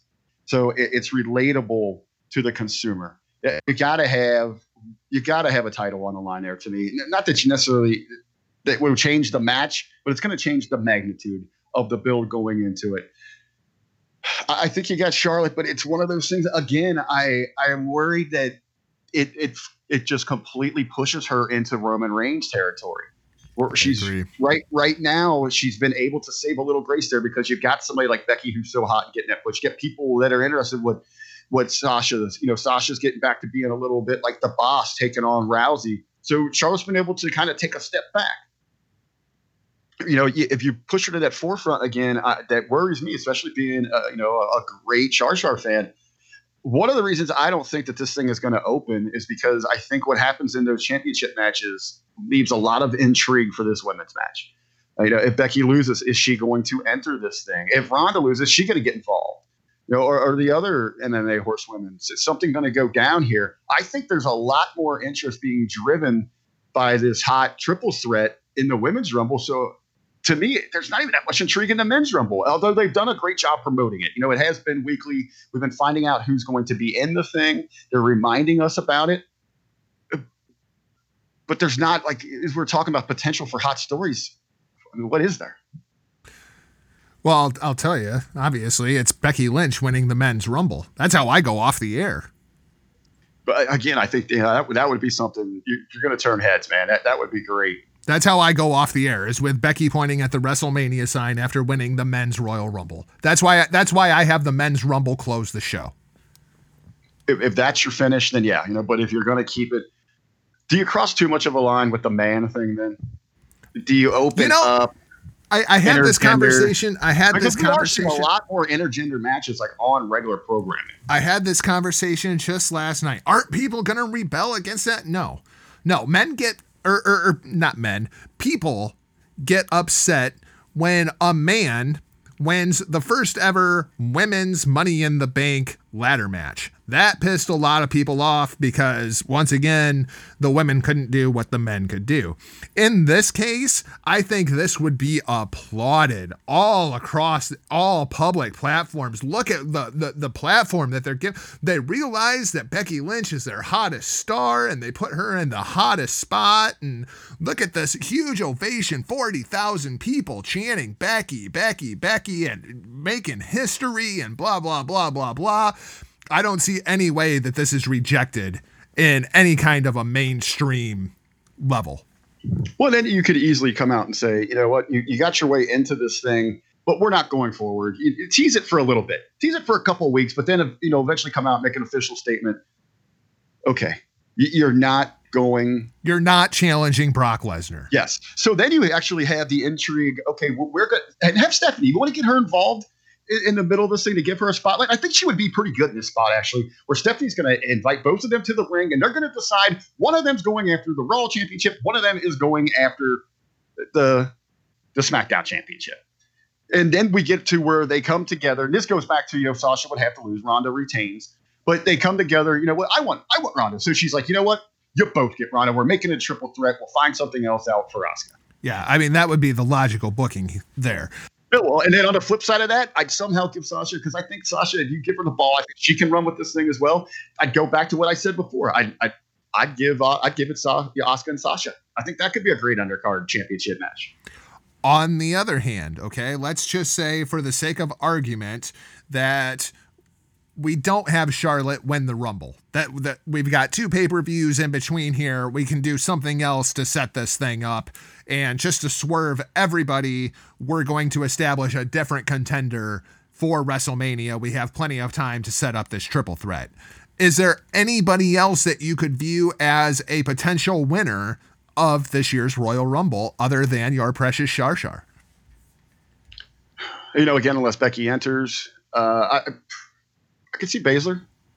Baszler, that's a good one. Outside of that, I just don't think you've got anyone with the star power that's intriguing. I think it almost feels a lot like a Nakamura winning last year, where it's kind of like, What if? And I can't believe I'm going to say this, but I'm going to throw it out there.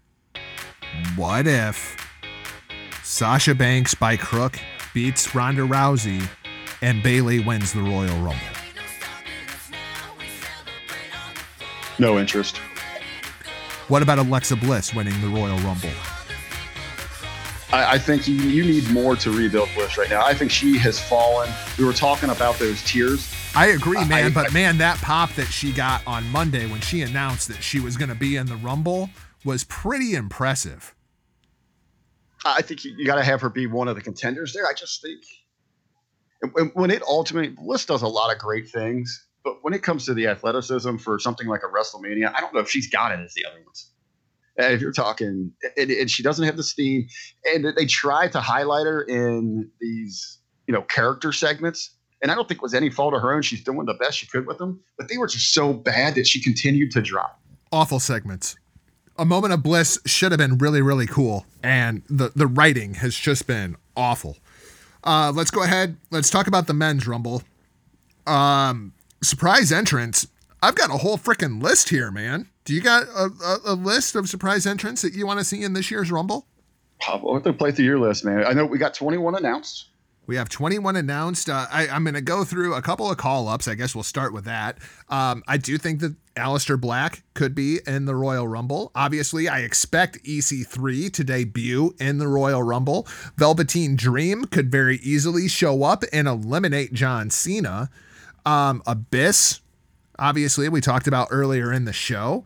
Bray Wyatt, I expect, will return at the Royal Rumble. I have heard rumblings of Kevin Owens may have a deal kind of like Braun had on Monday night where he has a limited contact thing. So you may see him come in like number 3 and be eliminated very, very early. He can throw a temper tantrum. Sami Zayn has been spotted at the Performance Center. That's a possibility. A couple of other legends that I could see coming back. Big Show, we haven't seen in a while. We know that he can go. He's always fun to have around for the Royal Rumble. Kane, I would love to see that Kane and Abyss spot. But the two that I really want to see in this year's Royal Rumble is X-Pac, Sean Waltman. I think he's probably the biggest branch that you have going back to the Attitude Era of guys that I could see in the ring just show up, do a nice guest spot. And how about your namesake? How about RVD, Rob Van Dam? Can we get him in the Royal Rumble this year, for God's sake? I was going to say, certainly when do we have any ties to like that area? Some big names that are, because we always kind of look for those, like those local, I mean, when you think professional wrestling, you know, Phoenix, in the women's Rumble, the Bellas, I mean, they've got Phoenix ties. Think, you know, as I said, you know, this is going to be aired. They are going on to promote something. That could just be that they're going to the Rumble or beyond. We don't know. But I liked all the list that you said, and we were putting over. I know when you say things like Big Show and stuff like that, some people out there that just need to get over themselves. This could be a very beefy Rumble, and to have some of those big guys in there like that, if you're talking about reinforcing a ring. Hell yeah, man. If you can get Braun, Big Show, Kane, and Abyss all in the ring at the same freaking time, that would be a cool moment. Think of that visual, man. Hell, dude, just have those four guys clear everybody out, and then it's like the four corners from hell. You know what I'd kind of like to have a run where they're all in there, and they all come in right after Baron Corbin, so they all just whoop Corbin's ass. Baron Corbin is my pick for 29, by the way. My pick for number 29 in the Royal Rumble, because everybody expects R-Truth is supposed to be 30. We've had that stooged off. And anybody not named Kenny Omega is going to get booed out of the freaking building. So I go with Baron Corbin. Well, no, this goes to yours. You know, you're going with Corbin at 29 likely or something like that, so that you got that heat so that they're going to pop for anybody. Here's what you do, because we're going all the way back. You're the one that was the first one to get on this thing. Going back to when he won the Mixed Match Challenge, this was a setup for R-Truth to get confused and try to enter the Women's Rumble. Yep. So we're going to get that spot. So that's why it goes first. Right, which leaves 30 open for Becky to come in and win it. And that is Becky, and the place goes absolutely insane. And at this point, hey, would you have – where you're very limited to who's in that ring and have Becky actually throw Corbin out to win it? Yeah, I think so. If you think about all the great heat, you know, if it's the good heat or the bad heat, but it is a massive heat that's on Corbin. To have him get eliminated there by, of all people, little Becky Lynch. Oh, that would be great. And Corbin could throw a fit that would be of a Kevin Owens like level, and have him come out whining to Stephanie when Stephanie's like, you can't challenge Brock Lesnar, bring out Corbin and be like, well, I was the last guy out, so then I get to challenge Brock Lesnar. Yeah. Oh yeah. I could totally see that storyline playing out. Oh yeah, that you know, that lends to what he's been saying. I was wrongly terminated. Now I got the Rumble stolen from me. I mean, what? By a woman. Yeah. And then, you know what? And then as a week or two after he's out there bitching about it, just as he's in the ring saying he will not leave the ring, he is the rightful winner, have Curtis Axel jump the rail coming from behind and throw him over. Say that he was never eliminated. He's the rightful winner. Oh, that's fantastic. Well, hey, you know what? Hey, you were talking about a men's match at the Chamber. Yep. Well, at that point, you don't really have a solid men's male winner to go challenge or choose a champion to challenge. So if Becky won, make that your Chamber match. To establish the contender to Brock Lesnar. To whoever it might, you know, any champion of their choosing, right? Either one. Other potential winners, obviously Seth Rollins. Seth Rollins is the favorite going into this thing because everything seems like we're building the Seth versus Lesnar, even though we should have done that at SummerSlam last year. Do you have anybody else on your list of potential guys to win this year's Royal Rumble? Because we do have two pay-per-views to set up another contender to, assumingly, Brock Lesnar or potentially Finn Balor. Well, to talk to Rollins, going in, obviously the favorite. And a lot of people think that's just too obvious, but not necessarily, because they're trying to position him as he is the flag bearer. He is the voice now for the talent. So this kind of backs that up. He does what he says he's going to do. And that's exactly what someone like John Cena would do. Come out and say, hey, I'm going to run through everybody. And he goes out and he delivers. That's what you want from somebody in that position. I really liked Seth's promo on Monday Night Raw. I felt like that was a real connection moment with the fans. I thought it was well written. I thought it was well delivered. It felt like a babyface go home promo, something that Roman Reigns hasn't cut in 5 years, even though he's headlined the last 4 WrestleManias. And for the longest time, people have wanted that from Seth. They want to get behind him. And he goes out and cuts that promo and delivers in one hell of a match and makes a statement, saying, he's doing what he says he's going to do. He gets a clean victory over Drew McIntyre. Yeah. Like that part or not, at least it spoke volumes to what they're doing with Seth right now. I hated them giving that away. That he is going to be the guy that says what he says he's going to do, he delivers on. That's Seth Rollins going forward. And I think the only sour note was some people can't get over, in his speech that he would reference MLK, and that wasn't, given to an African American. Get over yourself. That was about equality. While he was fighting for, as perceived for, African American rights, it was actually equality for everyone. So I think you don't see like us Caucasians get mad when someone goes out there and talks about, something that Kennedy had said. Oh, Kennedy was a terrible person. They're all terrible people. So obviously we've talked about Becky Lynch and her potential for winning the Royal Rumble. Rick, is there anybody else on the roster that you view kind of as a dark horse if we're not going to put Seth over, who could win the Royal Rumble? Actually, on this current roster, I don't see anybody. I don't see anyone that is in that position. I don't think we just don't have the star power. Man, you got me working hard today. All right, I'm gonna give you a couple more options. I want the absolute finest, man. Unless you're gonna bring somebody back like a Rock or something, I don't think it gets that big of a pop. I don't think you get big reaction.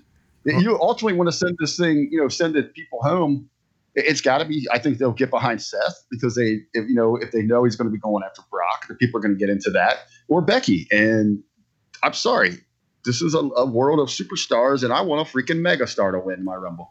Well, here's a couple other options. Number one, I'm going to throw out the guy who cut the go-home babyface promo on SmackDown Live, Rey Mysterio. I could see Ray winning this thing and challenging Angry Vegan Daniel Bryan, Kurt Cobain, to a match at WrestleMania because, let's face it, Bryan's match is only going to be fourth from the top anyway. Another guy I'm going to throw out there is Randy Orton. Obviously, we've heard all of the rumors like you were talking about earlier, and of course, the way that they presented him on SmackDown, although I think that's a terrible idea, and you're just asking for the Batista treatment all over again. If you make the move to Finn Balor as the champion of the universe, I would go with Drew McIntyre. I could see him winning the Rumble, kind of right along the Seth Rollins train of thought. It's just Finn Balor's a babyface, so we need a big bad heel. We'll go with Drew McIntyre. And the other one that I'm going to throw out there, if you want to make a star, I would have him challenge Daniel Bryan at WrestleMania, not only have Aleister Black as a surprise entrant, have Aleister Black win the fucking Rumble, and immediately he's thrust into the main event scene on SmackDown Live. You hear that? Crickets. That's what you'll get from that arena. Almost all those individuals, I think you just get duds. I want a megastar to win this year. I'm sick of these go home, either PR stunts or kind of what, WTF just happened there. I want a megastar. I want a movement moving forward.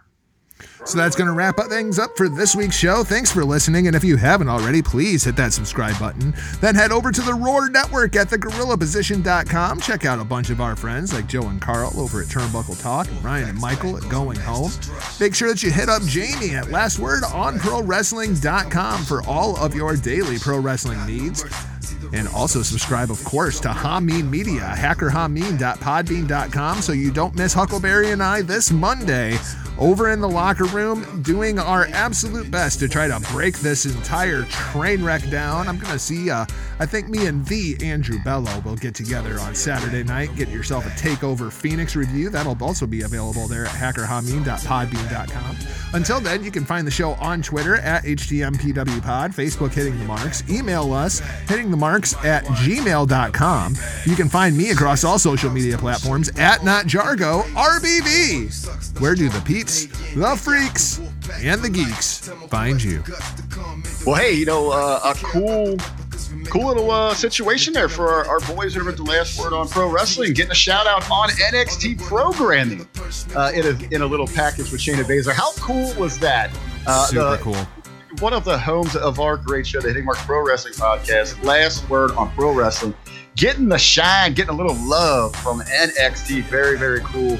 Hats off to Mr. Jamie Greer and his entire staff over there. Tremendous content, as well as tremendous content over at thegorillaposition.com. I know over in our little Roar Network chat, Ryan was stooging off some stuff. They have got some big interviews coming up, some can't misses, especially for you Impact Wrestling fans. You're going to make sure that over the course of the next week that you are regularly visiting thegorillaposition.com. But as for myself, you can keep up with all things RBV at The Real RBV, and of course with the big Royal Rumble weekend, make sure that you are checking in on Facebook with the Hameen Media discussion group. Speaking of Impact Wrestling, I better put over the Impact attack, because MSG blowing me up last night because he was pissed off at Huckleberry 3.5, Billy Ray Valentine. He was very, very upset that at the end of the show, he was plugging all the shows on Hacker Hameen and he didn't plug the Impact attack. It sounds like Matthew Shaffer Gage is coming for Billy Ray Valentine's ass. Now, that'll be a very interesting story to watch develop on the Impact attack. Saturdays at hackerhameen.podbean.com. That's going to wrap things up for this week's show. We'll talk to you Monday over in the locker room. For now, we're off like a prom dress. Jargo out. Got your fingers. Label me. I don't give up. I'll be your bad guy.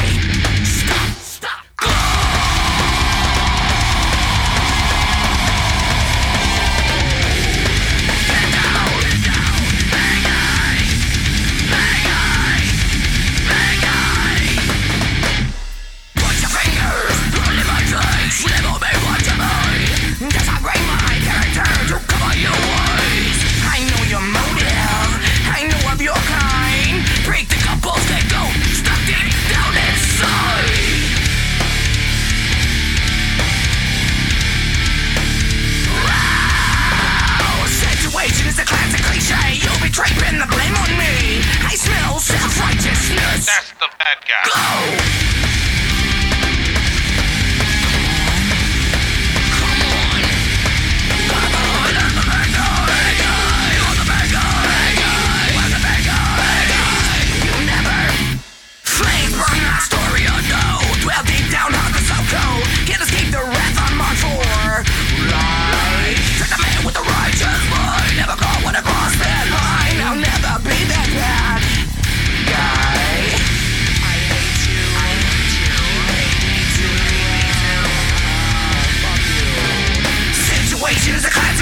You'll be draping the blame on me. I smell self-righteousness. That's the bad guy. Go!